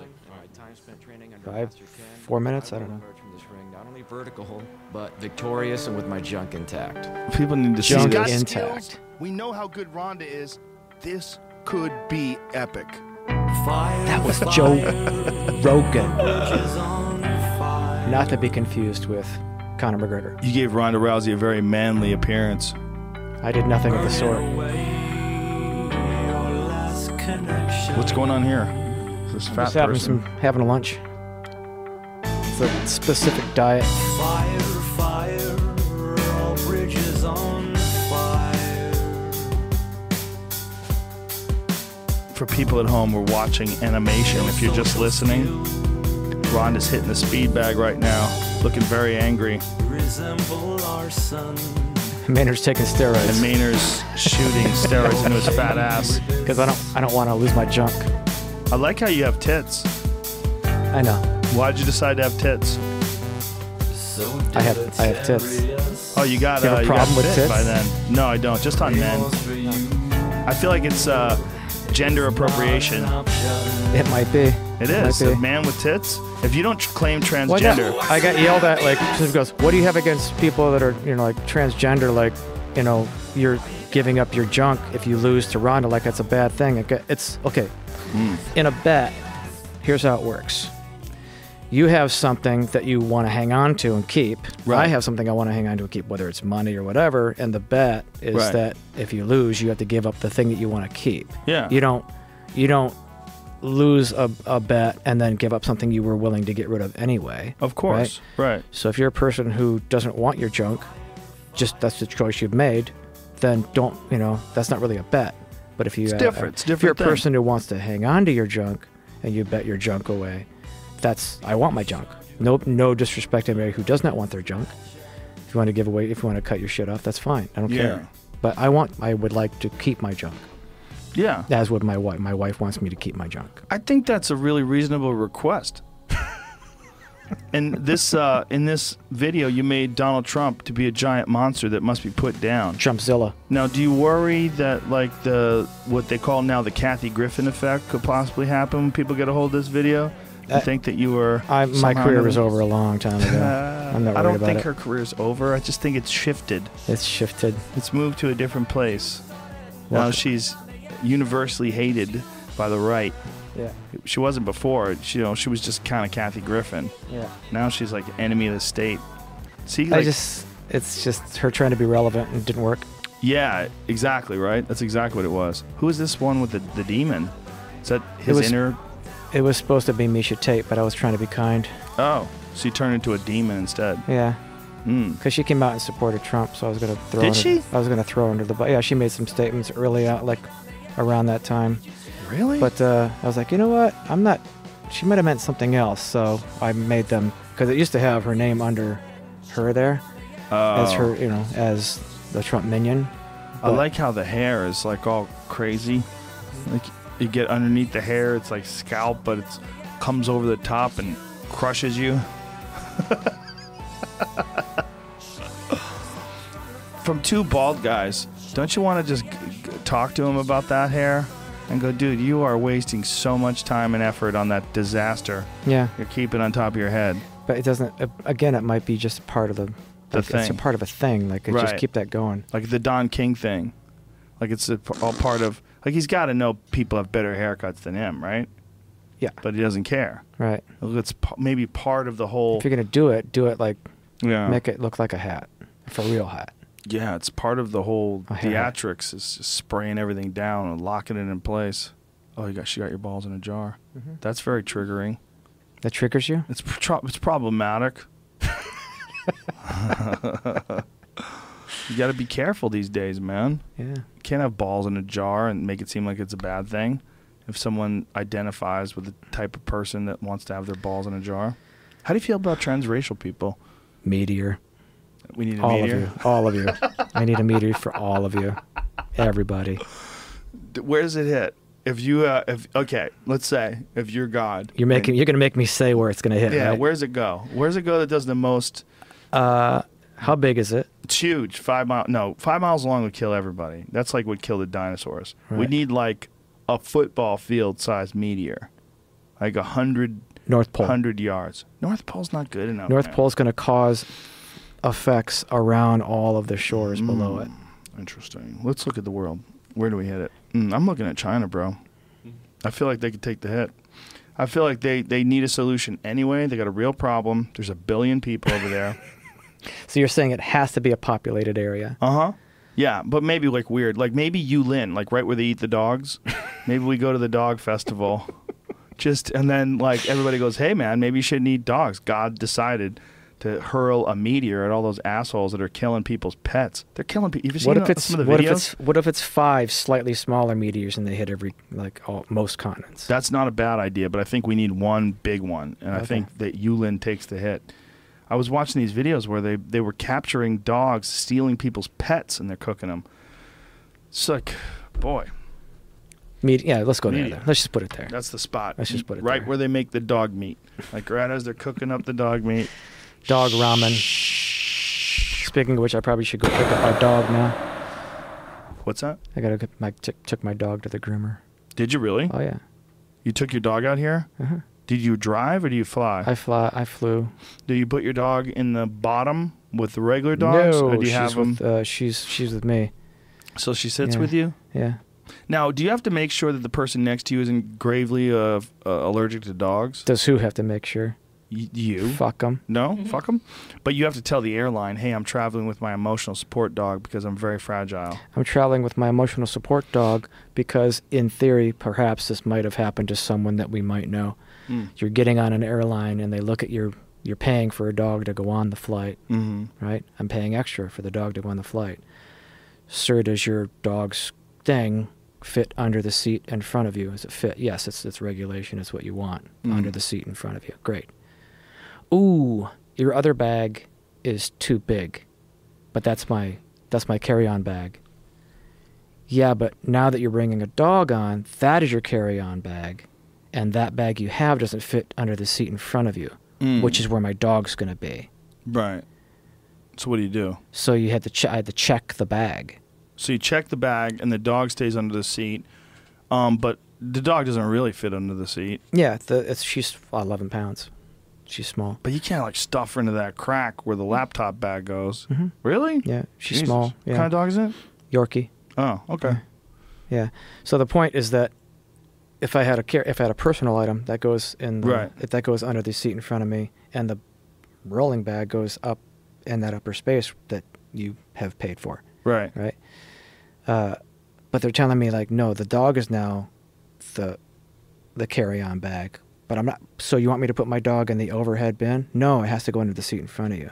But you told me that carry-on bags go in the overhead bin. It's all this like Hmm. red tape, catch twenty two crap. But is your dog a an ESA? Is it a emotional support animal? It can be. Does it have to be? Yeah, because if you have that, then we don't charge you anything, and you can actually bring on all three of those items. What? Your dog, your carry-on, and your personal item. Bring three bags on if your dog is an emotional support animal. So if you're not fucked so luckily up- for me, I can't fly dog. without my dog. Oh, okay. I get it. I get it. I think Natasha has that deal too. Natasha Leggero. She has an emotional support dog. Yeah, that's uh that's a gross loophole, and you I, I applaud you for capitalizing on it. It's a way to go.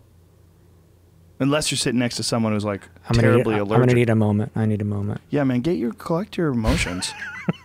the dog's not even here to support you. How do Yeah. you uh, get through a podcast I without the dog when I, you're bar- I, I, I, I, I pretend that the American Werewolf in London was my dog back Oh, here. That's a good move. That's a good move. Yeah, you get like a dog by proxy. Yeah, yeah. It's weird. Isn't it a weird thing that that was never around when we were kids? That's why I had to pull this out. emotional support dog because you're fucking weak. Your mind is weak, and you're fucked. You're fucked. You can't even go to the fucking Starbucks without bringing your dog in with you. I think you're allowed to do that. I mean, I, I think that's part of it. Like if you have the paperwork, you can go into places Anywhere. that that aren't Yeah. you're not supposed to have it. There's a restaurant that I go to that one of those ladies used to be hot back in the Disney, and now she used to be on that Desperate Housewives show. Now she's kind of uh, getting up there in the years and getting a little wackier and wackier. I'm sure as time goes on. She brings in a full-grown golden lab. This silly bitch. This dog is like sitting down where everybody's forks go. It's dirty assholes touching the ground where people accidentally drop their spoon. It's just it's such a big dog. It's so gross. There's like something about a little dog sitting in someone's lap at a restaurant that's like it seems stupid, but maybe not so bad. But a lab, Yeah. a fucking seventy pound big ass dog laying Yeah. on the ground, and this crazy bitch is putting everybody else, imposing her situation on everybody else. She knows it's nuts. So do you think that people that go down that, and I think actors do this, Oh, yeah. that go down that hardcore ketogenic diet that they cut all the carbs out of their diet and sugars, do you think it starts to, if they do it long enough, they start to get a little dingy? It could happen. Definitely, um, you get the keto flu when you first start out. yeah, I, and I, think def- I got that for that minute. could push people over the top. But you got to do it smart. You can't work out too hard when you first start doing it, and you got to take exogenous ketones. That's a big, big. That's helped me a tremendous amount. What? what the fuck did he just say to me? Exogenous ketones, ladies and gentlemen. There's a bunch of different companies. Um, the one I use is called Kegenix. They have a new one called Kegenix Prime. It's apparently even better. But what it is is uh, it's it's um, Kama Sutra two. bunch of uh, amino acids and minerals and stuff that puts your body into a state of ketosis Okay. and it uh, it allows you to like balance out it's like it's very good to balance out and gives you energy when you're sort of struggling through that keto flu thing hmm and then eventually your body adapts your body gets used to burning fat and then it just seems like it has more energy when you do that But to, for it to really truly be effective, don't you have to kind of work out like two hours a day to really make it No, flip? no, no. You could definitely make it flip without working out that much. You don't have to work it out that much. You just your body has to realize like, okay, carbs aren't coming in. We're going to need to burn fats, which it has as a, a, a sort of a go-to way. Like we've been eating fats, and people have been relying on fats forever. It's not a negative thing. Like people have this idea that the brain relies only on But glucose. can you have any kind of carbs at all? You have to get past a certain amount of time, or like these are people who have just given that up forever. No, you can have some carbs. Your body has a certain amount of uh, flexibility to it, but the way they've done it. Well, here's a perfect example of how much biodiversity is when it comes to uh, your body's ability to absorb carbohydrates and how it reacts. Um, Robb Wolf, who is a, uh, a a scientist and a big paleo researcher guy, he's got an interesting Instagram page, and on his, I think it's Das Robb Wolf is his Instagram. Um, but what he does is uh, he'll eat something and they'll have his wife eat something, and then they'll do these tests, uh, you know, like blood tests to find out where their ketones are and whether or not they're in a ketogenic state. And his body's like way more fragile in terms of like it's getting knocked off of ketosis than his wife's body.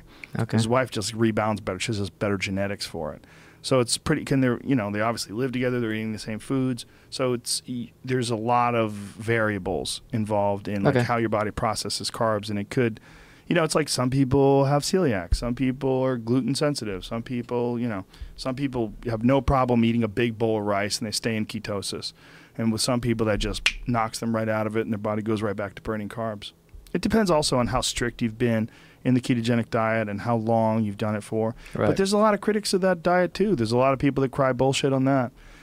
I don't know if they're crying. I think some of the people that cry bullshit though, they don't really have much of a science background, and they're just they're just Right. they're also been Well, shown combine, a certain way. I combined three things. I tried to stick as close as I could to the ketogenic diet, but it probably wasn't a ketogenic diet. I was just basically making sure that I wasn't eating any sugar, any fruit, any carbs Yeah. that I that you know that I know of.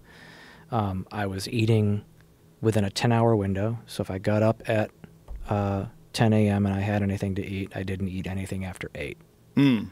Um, and I was trying to work out, you know, do something for an hour a day. That's a well. That's a great combination of mostly ketogenic or ketogenic and this um, the fasting. What you're doing is um, uh, intermittent fasting by going 14 hours every day without eating. That apparently is a really good protocol for losing weight, and I've done it. I like it. I think it makes me feel good too. It puts your body in a good place. Your body gets accustomed to only eating for eight hours a day, Mm-hmm. And then the other hours you just don't eat. Just Yeah. normal. Six, 16 hours, you just no eating. It's a tough window Yeah. for most people. It is, but especially on the road. I'm like, I'm having to eat after I perform, and it's like, okay, that means I can't eat until yeah, afternoon. I don't fuck know? with it on the road. Yeah, On the road, the most important thing to me is uh, nutrition, re- sleep, and recovery, sleep. and exercise. If I don't exercise when I'm on the road, I get off because uh, you know the flying and everything. I feel like your body needs to exert in order to release endorphins and sort of like That's why as soon as I walked in the door here, I grabbed the kettlebell because I just haven't been able to do any of that stuff for a minute. And so, yeah, I've been here, been in basically on my back for the last three days. Like, got some weird stomach thing where I don't know, a bad piece of baked brie or something, and it was like Oh, I felt like knives in my stomach for two days. I was Baked down. brie? I don't You're know. blaming it on cheese? I'm blaming it on. I was gonna blame it on you, but Wow, I just got here though. Can't blame it's it on me. code. Code. Joe Ba- code code, baked for brie. baked brie. I'm gonna talk to baked brie again today. Are you one of those raw cheese guys? Do you prefer the raw cheese? Um, I like I like cheese. I try not to eat a lot of it, just because again, anything that's too much of anything is too much. So Yeah, I agree. But I, what I've found is that raw milk and raw cheese, in particular, both those things, I seem to digest them way easier than I do the pasteurized and homogenized versions. yeah, I mean, but are you? How are you getting it? Are you getting it? The, but they actually have that in the U.S. because oh yeah, you can get raw cheese at Whole Foods. Okay. Yeah, they Like sell some- raw there's, cheese. There's so many. Yeah, yeah. I can get the foreign. Yeah, but like they actually making cheese in the U.S. It's a good question. It's an awful hurdle. Like you know, Is it? Yeah, because they want you to pasteurize everything. Like cheese in the U.S. isn't nearly as wonderful and tasty as it is uh, from In Europe. just because of all the process. If you've actually had like raw stuff from a farm, and go check it out. Dude, I had like, burrata cheese so in Italy, and I was like, how do I get this home? You don't. You move to Italy. You don't. Could you even take burrata on an airplane? Would they let you? Doubt it. They might not, right? Smuggle it. Well, I had a friend who was French, and he came You're picturing from, it right now, right? Little little balloon. of- I had a friend who was French, and he came over from France, and he had to hide his cheese because he had raw cheese. He had to hide it in his luggage, so he had to like fold it up inside his pants, like these bricks of wheels of cheese. He had to like put his pants, stuff it in his luggage to hide cheese. Did he make it back in? Cheese made it back in. Yeah, he. Uh, What's his name and his address? I don't, can't tell you. Can't tell you. He actually moved back to France. He's like, fuck this place. But um, when he lived here, they used to make this raw cheese and like a charcuterie plate. They would like cook raw cheese and melt it on like the different smoked meats. And oh, I forget the name of it, the name of the dish, but it was sensational. And they would eat it with like sauerkraut. Oh, the art of eating. Yeah. The art of eating and food. It's a real art, right? Yeah. Yeah. I think the trick when you get into that, you start getting into that gluttonous uh, activity with your with your with your world. You you, it's the moderation part because you get Yeah. caught up in like more is better and cramming it in and just being able to slow down and actually enjoy those experiences without just Without thinking- going full blown Gerard Yeah, Depardieu. If you put if you put like a plate of prosciutto in front of me, I'm fucked for a week because I'll eat all of it. I will now. too. Yeah. I eat that stuff a lot because it's it's healthy. It's like if you get like real good, naturally cured, you get a lot of healthy fats from it. Mhm. It's a, it's a great way to. It's got a little package of protein. You know, you can just open it up and dig in there. That's a good ketogenic snack. I did that one. Yeah. Um, I always recommend uh, Mark Sisson's book, The Primal Blueprint. And he's the guy, though, that came on the podcast, and apparently he's incorrect about some wine stuff. And I always wanted you to Oh yes. talk. Yeah, what did he say? He was saying, talking about chemicals that are in wine, and he made some mistakes, right? Well, I think there's a lot of misconceptions about winemaking, uh, commercial, large scale winemaking. I've seen a lot of things happen in cellars, large scale cellars that are not cutting corners. It's just there's a lot of things that they have to do. But there's this idea that there's all these things that we're adding to our to our wines. Right. They give you headaches and fuck you up. Yeah, so in you know in our vineyard we do have copper sprays and things that are kind of uh, we're avoiding uh, frost or we're avoiding bunch rot. Uh, to- Copper sprays? Yeah, um, it's yeah, it's a long story. Um, but you know, just it's organic stuff we're trying to do to. you know, to- so it's to- actual copper? Uh, I'm not sure if it's actual copper or not. I would imagine it's no. Huh. I don't know. Okay. I don't know the answer to that. But, So, um, but that's just. But yeah, there's some things you're doing in the in the vineyard that are kind of like uh, organic practices that are acceptable. But one of the things when the fruit actually gets to the winery, uh, I'm inoculating it with a uh, a pro, you know a packaged yeast, so something that might be an isolated strain from Barolo or from Tuscany. Uh, but other than that, at the end of the process, we'll add uh, KMS, an SO2 solution to to stabilize the wine and keep it bottled so it's safe in the bottle. But What does KMS stand for? uh, sulfur. We're adding we're sul- we're adding sulfites to the wine, uh, but wine itself actually produces those byproducts. We're just we're just escalating it to make sure that this wine can make it on a truck to New Jersey or to whatever, and they blow off, they go away. So but that's it's, it. uh, There's some that's all we're putting in. Oh yeah, it basically just kind of preserves it. Um, and some places that are paranoid about where that wine is going and how long it's going to be sitting in a truck and maybe it's not going to be refrigerated, they're probably adding a little bit too much. And there's some places that are actually adding, you know, other weird stuff, you know, enzymes and stuff into their wines and uh, in the process. But in my cellar, uh, it's basically it's the yeast hulls, it's the it's the yeast, and at the end it's SO2. We're not doing any other weird additives. So the idea that there's like all these chemicals and all these extra things that we're jamming into our wines is ridiculous. So it's just a misconception. I think so, yeah. I mean, but Are there any wine companies that do that? yeah, I'm sure. Yeah, there's a lot of stuff. People are adding, you know, they're adding uh, what they call mega purple. They're adding like tannins and they're adding color and they're What adding, is? Oh, so mega so purple. they're adding like weird nutrients on this end and we're adding, you know, uh, weird nutrients on, on that end and some nitrogen on this end. They're, you know, they're adding a lot of extra stuff in the process that, you know, I don't do because we're doing very small batches of things. Mean, they don't have to alert people of what they're putting in either. I mean, it's just wine. You get a bottle of wine, you assume it's just wine. Yeah, um, and I think that's changing. I think the FDA is threatening to stick their nose into uh, into wineries now, which is a pain in the ass. Mm. Yeah, they want to know where everything's coming from and going to, and like, Yeah, really all the shit that's going on. You can deal with The now? government is Yeah. gonna fix the wine. Yeah, We're gonna come in. yeah. Hey, Puscifer, what do you think you're doing with your wine? Well, just what they've Adding been doing for the last three thousand years. They were adding husks back then. Really? Did they even know what husks were? Yeah. So, um, so when you're when you're adding this stuff to the wine and you say that it burns off, like you're adding sulfites or sulfates, Yes, uh, sulfur. Sulf- We're adding sulfur just as a as a preservative. and it burns off. Is there an ideal? Like it say blows when- off, I should say. Okay. When you bottle a wine, is there an ideal time after you bottle that wine where it should be consumed?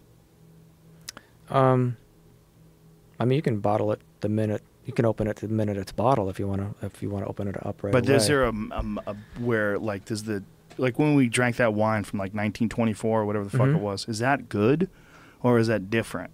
I mean, it's like it's if you all have gonna, a wine it's that a lot comes of out. that's a this is a long conversation, but Oh, okay. uh, you know, wines in theory there's places that that just the natural structure of that place, the the pH, the acid balances of those places, and depending on how well or not well the winemaker got out of the way to make sure that that, wine made it into bottle, it was proper.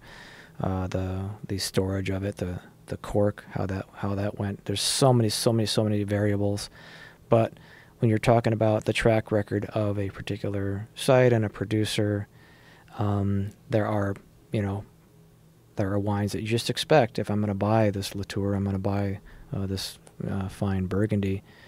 You expect that that wine has been held to a standard for a long period of time, like all you know, throughout you know decades, millennia. Uh, they have been consistent. So you expect that I, sh- I should be able to lay this wine down for 50 years and it should be okay. It'll be different uh, in 50 years, um, provided none of those other variables, like somebody didn't pull it out and leave it on the counter in the sun for a week and then put it back in the cellar, and 50 years later you open it and it's crap. Right. Yeah, You know, that's so all it would take, huh? Yeah, and that's that's so that's Is it heat or sun itself? Uh, it could be cold. It could be something that goes it gets too cold. It gets too dry. The cork dries out. It leaks. You know, oxygen gets in. Uh, heat is your enemy. Cold is your enemy. Oxygen is your enemy. So Any as long of- as it's treated correctly, it could last a long time, and it'll just change and be different. it'll yeah it'll evolve over time, and it, it will. De- there's definitely an arc to it. There's like there's definitely like okay that that particular wine was ready to. There's a peak. That's they should have drank it right then. How do you know? Do you know from reading like articles or? again, it's it's you know it's some. That's why I buy some guys buy a case or two cases of a wine that they know they're gonna like, and they're trying them over time and they're figuring it out, and then they'll have that wine and they'll go, "Hey guys, I just had uh, the tenth bottle of wine from those twenty-four bottles, and it's starting to go over the hill." Hmm. So there's a little forum or somebody calling each other back and forth, going, "Hey, I think uh, this particular wine is is is has seen its best day," uh, and they'll get back online, and somebody will go, "No, mine's fine." Or, you know, there'll be arguments about that, but generally speaking, that's that communication of guys saying. That's interesting. So it requires like a community of knowledgeable people to, communi- Yeah, yeah. to communicate about it. Yeah. I have a buddy of mine who's a fucking total wine nut. He invited me to his birthday party, and it was a wine tasting birthday party, and they were all sitting around like, and they would judge the wine afterwards. He says, uh, "It's very oaky. There's hints of tannin," and I'd be like, "What in the fuck are you guys taking?" And one of them that they didn't like, they're like, "This one's corked. I think this one's corked." I was like. This one's my favorite. Yeah. I really like this one. You tell me it's bad? It's as bad? Like, how's it bad? Like, how do you know it's bad? Like, it seems like it's corked. Like, uh, do you, does that drive you crazy? The drives super me crazy. Yeah, Hmm. definitely drives. So there's like a level of pretentiousness that's acceptable. Yeah, again, everybody wants to. Everybody's trying to find their way in life and try to find what makes them better than, or different than, or separates them, or elevates them. His from palate's other people. amazing. His palate is incredible. He's going to be able to tell. when he tastes it and you get some He- fat he know- ass Orson Welles dude sitting there. Um, yeah. Hmm. If you know, after a couple glasses, if that thing's not really corked, I'm drinking it. Yeah, right? Especially after a couple glasses. Yeah.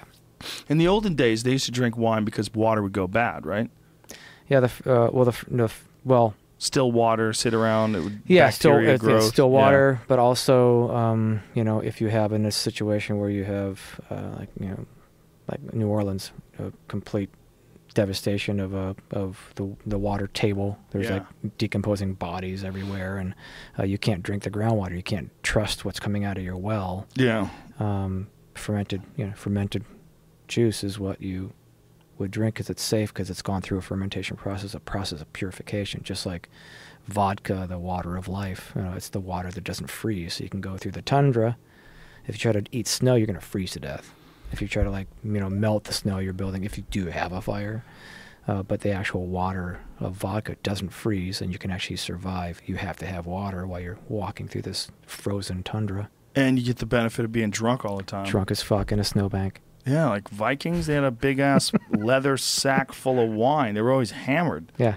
No wonder why they had such ridiculous behavior. Yeah. They were drunk all the time, Shit, right? yeah. Eating mushrooms and Mead. drinking.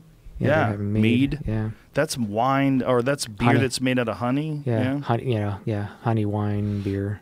Yeah, honey's a weird preservative, right? Because it doesn't go bad ever.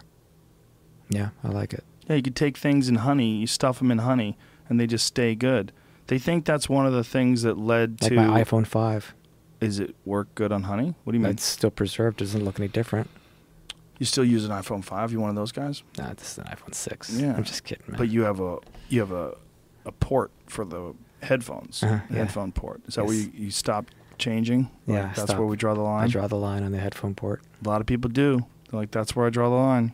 hmm But uh, so mead, what like I'd read something where they were speculating that one of the conversions from mushroom culture to mead culture, they think that we used to be like our um, the intoxicants were primarily psychedelic, and then they went to alcohol some point in human history, and that that might have coincided with people trying to preserve mushrooms in honey.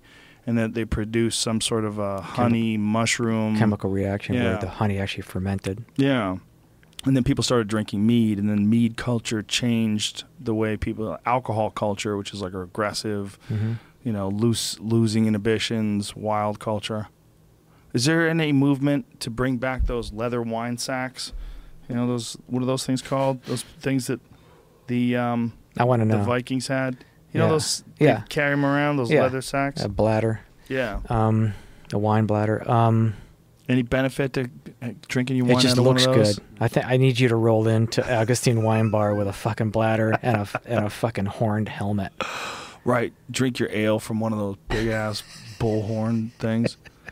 Do they? I mean, does anybody um, serve wine out of like a leather thing? I would feel like that's like the next Mumford and Sons Should be type Um, thing to do. You know, well, they do growlers. So if you walk into a into a a, a beer bar, I think they allow you to bring in, if it's measured out, what that volume is, and you can refill your growler uh, with beer. Right. I think some places do the same with wine.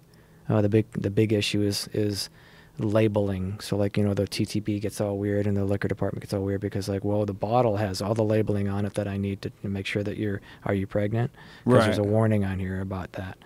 Um, so if you're just coming in and filling your growler with wine, I think the assumption is that at some point you, you know, Violate the law. yeah, I don't know, or not. I don't know. It seems kind of weird to me. Yeah, just fill up. Just let the guy fill up his thing. Have you ever thought about experimenting with like a leather bladder for your wine to see if it influences the taste? We did one for uh, not a leather one. We did like a plastic one for. Um, uh, we do a wine garden. What do you got there? That's the that's the bladder. Those Oh. rock on the range. Yeah, Uh, the rock on the range. We did it at um, Ooh. uh, uh, Aftershock. We had like a wine, a Caduceus Merkin wine booth. We did one down in Florida for a couple of those festivals. and does it that's the- affect the taste at all being in that? yeah, I mean, it, well, you're in the middle of a field with a bunch of shitty bands playing. It's going to taste different, you know. It's just, it's hot and you're annoyed.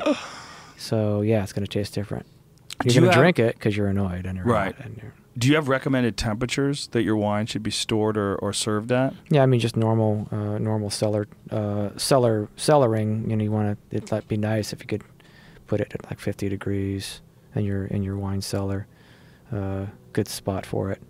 40, you know, 40 to 45 degrees. That's what you want. But you don't want to put it in your fridge because it's going to get too cold. It You wanna- will? Yeah, if it's if it's if you're going to drink it fairly right away, if you go to the store and you got a you're going to get a bottle of wine, you want to cram it in the fridge for the day to open it up that night. That's fine. But if you store your wine in the fridge, that's a little too cold to Oh, be storing it. I've done that before. But it's better than leaving it out, you know, on top of your fridge where it's going to get baked. So you have to kind of like weigh out your. Weigh so out if your house is 70 degrees, you shouldn't just leave it in your house. um, you can as long as it's going to maintain seventy. And It's you're like when you go to a supermarket though, and they have those like, It's all sitting there, isn't it? yeah, they're not doing anything about that. Why are you buying wine at a supermarket? I don't know where else to buy it. Where should I go? A nice wine shop that's going to so pretentious. It's I like know. going to one of those cigar bars, dealing with those guys. same thing. It is. Yeah. I agree. It's from Nicaragua. Smell the cigar. It's from Nicaragua. Well, this producer uses a lot of natural fermentation, and they, you know, they definitely do, you know, with their Dorks. feed and like blah blah blah blah blah. Dorks, blah. baseball card dorks, they're the same person. Yeah, Yeah. they're just going after wine instead of baseball Yeah. cards. Can I just have the fucking wine? Give me a Yeah. give me a Negra Modelo and a lime and a bag of chips. Ooh, We're Negro good. Modelo, that's a good one. Um, Good. What do you? A bag of lime and chips? a little lime, a little lime juice, and the Negra Modelo, and then a you know bag of chips. Ooh, yeah, and a Maduro, like a, a dark cigar. Ooh, All right, for the snack, let's do this. Okay, Mm. get yourself some chicharrones, what is right. that? uh, pork rinds, Oh, okay. Ooh, pork rinds. I like them at a gas Look- station. a little bit of a little bit of uh, sour cream, Mm. and a little bit of Valentino uh, hot sauce on that. Ooh, You got cold, you got heat, you got crunch, you got salt, you got sweet from the cream. now are you one of those guys that will not drink a red wine with fish? I'll drink. I don't. Yeah, I'll. I'll. I don't abide by those rules. I've had red wines that go with all things, and white wines that go, and, and rosés that go with all things. I'll try all of them. But if the if if the experience isn't working, Right. I'll shift gears.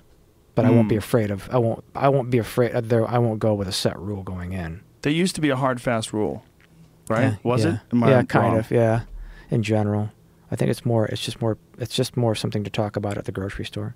Mm. So it's like a fetish. Or something. I'm having a. I'm having this for dinner. What should I have? Hmm. I think a red wine. like a pairing. Yeah, a good pairing. pair these. Some some restaurants have a pairing with each selection, and very rarely do you have a white wine with a bloody steak.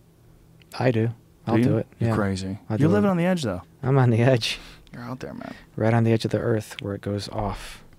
Dude, we did uh, three hours already. It's already gone by. All right. Isn't that nuts? Yeah, it's pretty crazy. How the fuck does that happen? Got a workout in. Went over here and did your stretchy things in the back there. Oh, did you? yeah. That thing with the the back thing's amazing. Yeah, I didn't do it? the I didn't do the one with the weights. I just did the one you hang upside down. That one with the weight. we'll, I'll show it to you after we're done with this. That Okay. thing's the shit. Uh, yeah. Everybody should have one of those just for back maintenance. yeah. It's goddamn epic. It just looks like it had too much weight on it. No, it's it's not that heavy. It seems like it, but it's light. A perfect union of contrary things available now, ladies and gentlemen. I suggest you go out and purchase it immediately. We did. Uh, we got top ten uh, New York Times bestseller. Let's see if we can get this bitch up to number one, ladies and gentlemen. Come on! Come on! Go buy it. You know it's good. He's wearing a wig. Come on! Merkin, Come on! Always a pleasure, my brother. sir. Thank you. Thank you. Always awesome. You're all fucked.